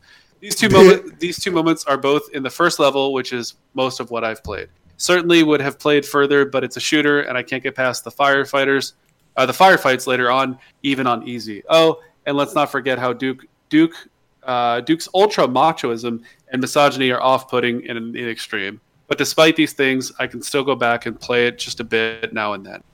Number one, Clicker Heroes. Some years ago, I was introduced to Cookie Clicker and went down the rabbit hole. Oh, no. If you don't know what these stupid clicking games, uh, they are just basically games where you click and click over and over and watch the numbers go up. It sounds stupid and it is stupid, but there's an addiction to be dealt with here. I have a subfolder in my bookmark list labeled stupid clicking games. I have played Cookie Clicker, Clicking Bad, Idle Mine, Idle Farmer, Candy Box 2, Civ Clicker, Derivative Clicker, Second Derivative Clicker, Galaxia, Spaceplan, and Universal Paperclips. But the king is Clicker Heroes. It has a bunch of standard progression in the game, and you just can reset to start over with a bunch of advantages and go further. A big reset, which adds a whole set of meta advantages. Oh man, this is that that stockbroker game. What's it called? Um, American Capitalist, I think is it's called. This is like that in a nutshell. Those games Uh, are so addicting. I haven't. I don't know what that is, but it doesn't Don't. sound. Just don't stay away. Uh, it's all kinds of crazy. Uh, Father Beast goes on to say it was short, sort of a miracle that got me out of all this, and I haven't looked back for at least a year. But man, it was addicting while it lasted. Okay, on to the other subjects. Robert, you didn't like Star Control 2. What the goats? Okay, I'm just going to ask a couple of questions which may have helped you enjoy it. Okay. Which may have helped you enjoy it. Did you use the cyborg option? I don't know what that is, so I guess not. Okay. Father Beast says, I personally find the ship combat to be extremely difficult, and I would find the game virtually unplayable if I didn't turn Cyborg on, which has the game autoplay the ship battles. Oh, geez, that would have been that would have been super helpful, um, for sure. But also, I was under the impression that I was losing basically every battle so bad because they uh because my ship just wasn't upgraded enough. Um, yes, the battle is the battles are still are like very fast paced, like unrealistically fast paced. As just as, like as far as the AI being able to do so much more, so much quicker than you can. But I still felt that it still also had something to, just to do with my ship being weak. So um, so that's just what I assumed. But apparently that's not the case, and I needed to turn on uh, the cyborg option. However you do that. Um, she goes on to say, Did you try the Ur-Quan Masters? Uh, I believe. Okay, I was playing the one from GOG. Let me look up real quick. I think I was playing the Ur-Quan Masters version. What, whichever one's, uh, whichever one GOG has is the one uh, that I played. Star Control. So it's a, it's a like a package that has Star Control one and two. Maybe, maybe not actually. Maybe I was just playing. So I believe Ur-Quan Masters is like the more updated one. Um, I just played regular Star Control two, I, I believe. Okay. I'm sorry, it's not. It's not. Sorry, it's not updated in the sense that like it's new. It was updated like a year later, I think, after the original came Oh, out. okay. Uh, Father Beast goes on to say, I'm thinking you probably played the original Star Control 2 available on GOG. Uh, yep. But the Ur-Quan Masters is the fan remake made from the source code of the 3DO version, and it has some quality of life upgrades in addition to the fun voice acting. Father Beast says, okay, that's all for that.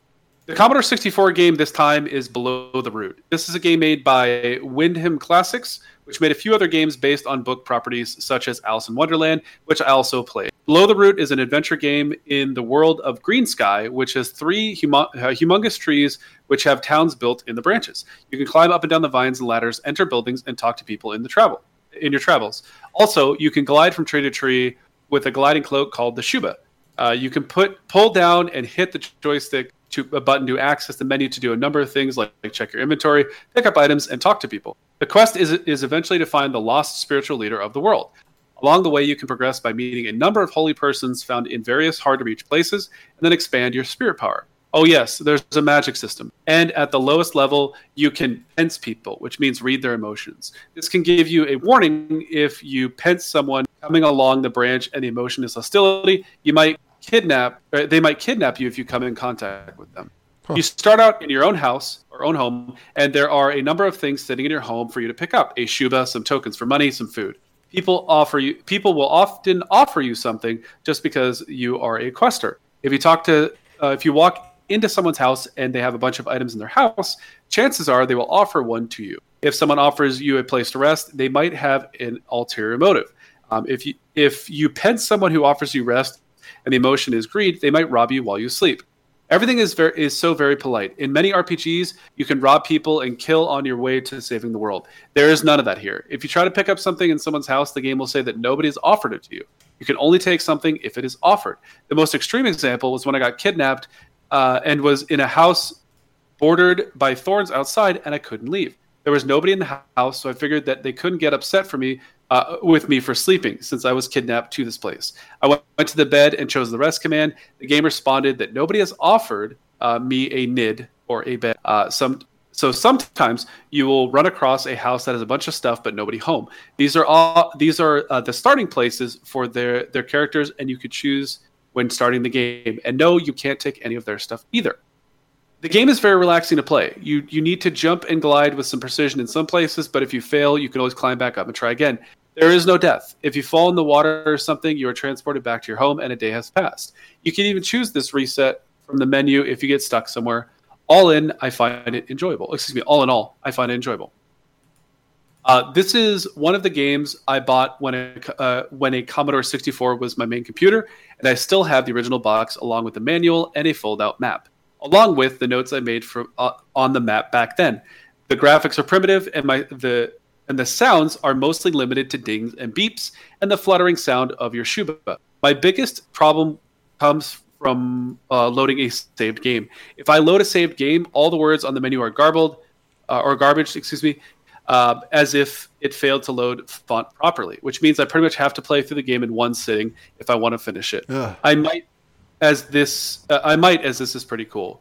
Well, goodbye until next time. I'm playing Rogue, our game of the quarter, so I'll have I will report uh, on it ne- when the next one comes. Still listening, Father Beast. Cool. Uh, by the way, uh, DOA Extreme Venus Vacation is oh, region oh, locked. What does that mean? It means you can't play it unless you live in. Uh, I think it's region locked just to Japan. So wow uh, unless you have a VPN or something, which I which I don't currently.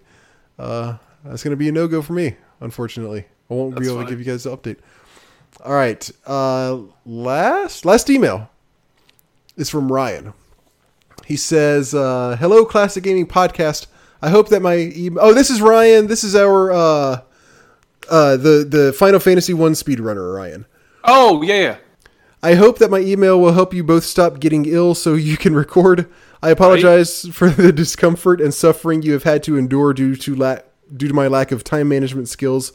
I will repent and try to do better. Thanks, Ryan. Robert did remember correctly that I play a lot of Final Fantasy 1. The version I play is the PSP version, okay, which is oh, broken okay. in different ways than the NES version. Okay. I didn't know I didn't know that he played the PSP version, but yeah, I'm, I'm sure they're I'm sure the ways that they are broken are very different in the PSP, the agility and intelligence scores actually do something which make the thief and mages not so useless. If you pick up a flame sword, it will actually have the elemental attack linked to it. Uh, I actually was at a live speedrun held last month at DreamHack Atlanta. Oh wow. Wow. Where I presented Final Fantasy 1 on PSP. Uh, I had the 15 number sliding puzzle as a donation incentive and they conned me into attempting it twice. I, of course, after practicing for 10 hours, failed both times to complete it in under a minute. Okay. Jay, I don't know if you remember this. Uh, I never got the, I never did the sliding puzzle, but apparently, so after um, our episode, I went back and listened to when it was either you or I forgot, it was either you or Blake that played it a very long time ago, like the first year of the podcast, I want to say. Okay. Uh, and we were talking about it. I think it was you that played it. Yeah, I, believe so as well. And Blake said something along the lines of, "Did you do the um, sliding puzzle?" And you didn't know what he was talking about. And he said that on the boat, when you're on the boat, if you press some button or some button combination, it takes you to like a sliding puzzle where you're, I believe the characters are sliding around, like you know, you know, like the little sliding puzzles that you got yeah, when you were little, um, to try to make a picture or something like that and then if you do it, you get just like a hundred gil. um, heck? So anyway, that's what I believe. That's what he's talking about. Okay. Uh, so anyway, in the PSP version, we use an item duplication slash equipping glitch. Essentially, The weapon table and armor table reuses values, so he tricked the game into reading the code for one item and giving us another and equipping it to a slot or character that normally cannot use it. Within the first 30 seconds of a speedrun, I purchase one hammer, and using memory cursor, I can create knight's armor, iron armor in the NES version, and equip the armor to the gloves slot. Holy oh, shit. We abuse this glitch throughout the run to create items allowing us to be very underleveled for areas, which is Wow. dangerous starting in Ice Cave as our magical defense is very low, since that stat is linked to character level. So AoE spells will wipe out a party. My fastest completion time for PSP for any percent is 1 hour and 32 minutes. Wow. There are some glitches I have seen for the NES version. One cool one is being able to slide through the isthmus prior to blowing it up. They they abuse a pixel slash frame rule that allows you to skip that entire fetch quest. Oh wow. Hmm. I do end up deploying with the military to the Middle East next. Oh, if I'm sorry, if I do end up deploying with the mid, with the military to the Middle East next year, I will try to learn the NES version. Wow. Damn. Uh, I played about 30 minutes of Rogue last month when I was taking a break f- from preparing for DreamHack. If I can get the time in, I will try to stream playing Rogue this week and will write another email detailing the amazing experience of having a 30 plus year old game punching me in the nuts repeatedly. I've been playing a bunch of roguelikes since I joined a Discord server that focuses on them. Uh, I'm in. I may be. I wonder if I'm in the same Discord server. Ryan, send me what your Discord name is if you don't if you don't mind. And uh, we may be in the same one. Um, I've been playing a bunch of roguelikes since I joined a Discord server that focuses on them. I was in a tournament playing GoNNER. I don't know what that is. G lowercase o capital N capital N capital E capital R. I don't know if that's an abbreviation for something or the name of the actual game.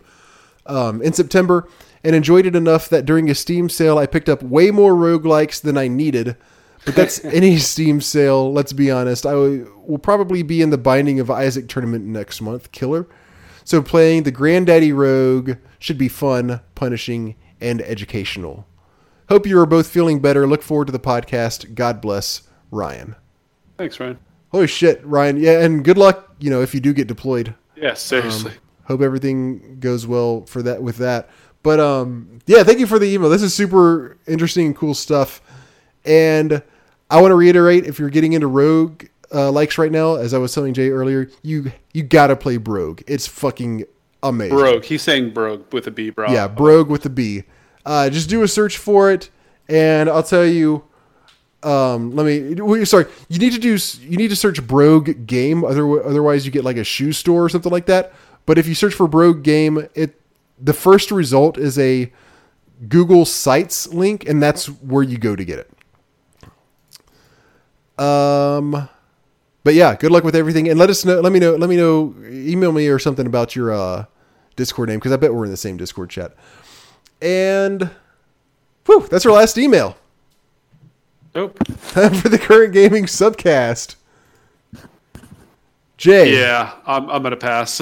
we're gonna no. Okay, we're gonna make this quick. I want to hear real, real fast. Tell me what. Tell me what the one that you said you wanted to tell to talk about. um. Make it fast. All right. So I think this this you're referencing the RTS I was talking about. Is that what we're talking about? You said I don't know. Before we started the episode, you said there's one. You were telling me about a couple games you've been playing, and you said there's one more, but I want to save that. Oh man, I don't remember what it was now. Oh, Luigi's Mansion, maybe. Oh yeah, you didn't tell. Okay, that's probably it. Yeah. You Yeah, talk so about Oh, Luigi's okay. Mansion 3 for the Switch, um, I've re- I'm really enjoying it so far. I'm most of the way through it. It's very similar to the first one. It just feels like a more updated one with some quality of life adjustments and a few other things. It's a very fun experience so far. Um, I would say it's it's obviously very linear and not super difficult, um, especially not as difficult I would say as the first one. But the quality of life adjustments have been pretty darn nice so far, and just the overall aesthetics and gameplay have, have been have been pretty rewarding. So, um, if you like the first one, you'll like this one for sure. Okay, shit. Nice. Um, all right, Jay. You know how I'm now the world's biggest uh, RPG fan? JRPG fan, yeah. Final Fantasy 14. Oh, you're playing the MMO. Yes.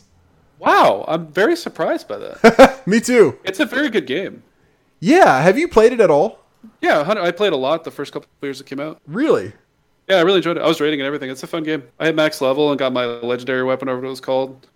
Holy shit, that's awesome! I didn't know that. I didn't think you had played uh, any of this. Oh yeah, I played a cleric or a healer, some kind like a priest. Okay. Uh, that sounds like um, like the base class that that starts off is thaumaturge, and then you can probably get subclasses. Like you basically get Yeah, jobs. I think I was a subclass. yeah. Yeah. you get jobs later, and you kind of it's like basically a specialization. Uh, And you can can mix and match and stuff. There's some really Oh, fun you? things you can do. Yeah, because you at least when I played, you could take like one or two abilities from your your subclasses um, and like mix it into it to add some unique elements to the classes. At least that's how it was. That's what I really Okay. liked about that game. I love being a healer with some DPS mechanics or tanky mechanics or what have you. Like whatever sounds interesting. That's cool. Yeah. Okay. So I don't know about that. I mean, I don't know if they still have that or not. The way it works for for my for where I am in the game in the game, and it could very well be the same thing because one thing the game does a really good job of is like continually opening up more things to do as you play, like forever, basically. Like Yeah. Oh yeah. I'm still opening up I'm still like unlocking more mechanics and more like things that you can do in game and it's I'm I'm pretty far into it. Like I'm level 33 uh, and 50 is the max before expansions. Uh I've probably played about 30 hours, I want to say. Uh so you know for an MMO that's not maybe not much, but I've put a decent amount of time into the game and it's still unlocking new things to do like continually almost. But uh, for me, uh, so I'm a Arcanist, which is basically the summoner class, and I just got to where you can actually take on the summoner job. And the way you do that is you equip like one crystal in one slot, but it's in such a way where it's like this is the crystal you use and you put it in this slot and there's not like a second thing I could do there, but I could see there being like okay, but you can add other abilities from other classes maybe. I, I could I could see that happening. I just don't know if I I just don't think that's something that I can do, at least not yet. But uh I'm surprised at how much fun I'm having with this game because a lot of the gameplay so far is just is like fetch quests Yep. Like Or non yeah non-stop fetch quests or or kill and fetch you know? Uh a lot of delivery things and stuff like that. But there's also like so much to do outside of just the main story quest. So if you get tired of doing all that you can do crafting or gathering or you can do the you can go to the gold saucer and do stuff there. Or what else? You can like you can buy your you can like buy a house and have your own garden and stuff which i have not done but that's one thing. You get a chocobo at one point and you can do chocobo races which is actually a different thing from having your own chocobo. Um, but you get your own chocobo like to move around like to get you know obviously for mobility but you can also like feed it and level it up and it can help you in combat eventually. And what else? There's just like tons of stuff to do in the game. Uh it really does a good job of just giving you a variety of stuff that you can do and I'll- one one cool thing is so you know i haven't played much wow but i was interested in the, for the people who play Final Fantasy 14 instead of WoW. I wanted to see what like they like about this game better than WoW. Um, so I was just kind of curious. Not that this is a better game, but just for the people who like it more, who've played both, what do you like about this one more?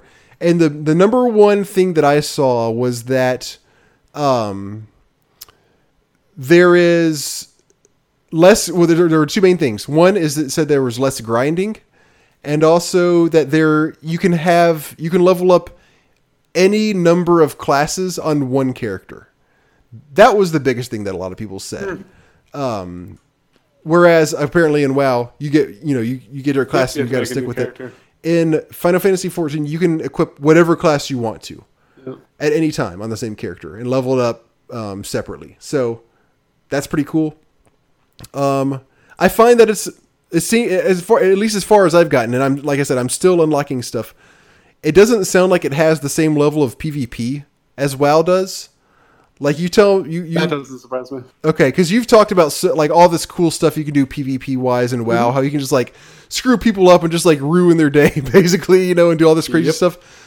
I don't believe you can do anything like that in this game, unless again, unless it's just in some end game stuff that I haven't gotten to. All the PvP stuff is all very prearranged. It's like, okay, you're you're going into battle and you're like just you're doing it just to fight these guys, and then once you're done, you're out of the PvP arena and that's it.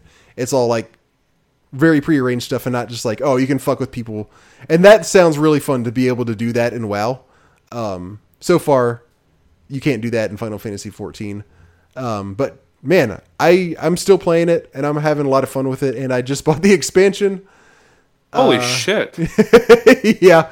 So we'll see. One really, I'll I'll wrap this up. But one really cool thing that I would like to just note about the way they handle their expansions is so obviously when a new expansion comes out, you got to buy it if you want it. But if you like are a new person playing the game, if if say you're like you're not caught up on the expansion, say you don't have any, when it, like whatever the new expansion, whatever the newest expansion is, all you only have to buy that one, and it gives you all the ones leading up to it for free. That's very smart. yeah, that's really awesome. I think very like new player friendly. Um, so I just bought that, even though I'm not at the you know not to the point where like basically any of that content content is opened up to me yet. Um, I went ahead and bought that because it was on sale. I was like, I'm having enough fun with it that I think I'm gonna keep on playing it enough to where I'll get to that stuff. But uh, yeah, I am. I don't know what's going on, but uh, I'm I'm really having fun with it. That's crazy. I'm glad you enjoyed it. Yeah. That's it. Oh, there was also uh, uh, they they nerfed asses for this one particular uh, like costume that you could get. Really? Yeah, and they made the asses smaller, and people complained enough that they went back and made them put him back how they were. That is so funny. That's so sad, but that's so funny. yeah.